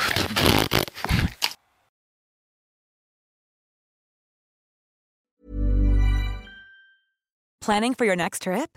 Elevate your travel style with Quince. Quince has all the jet-setting essentials you'll want for your next getaway, like European linen, premium luggage options, buttery soft Italian leather bags, and so much more. And is all priced at fifty to eighty percent less than similar brands. Plus, Quince only works with factories that use safe and ethical manufacturing practices.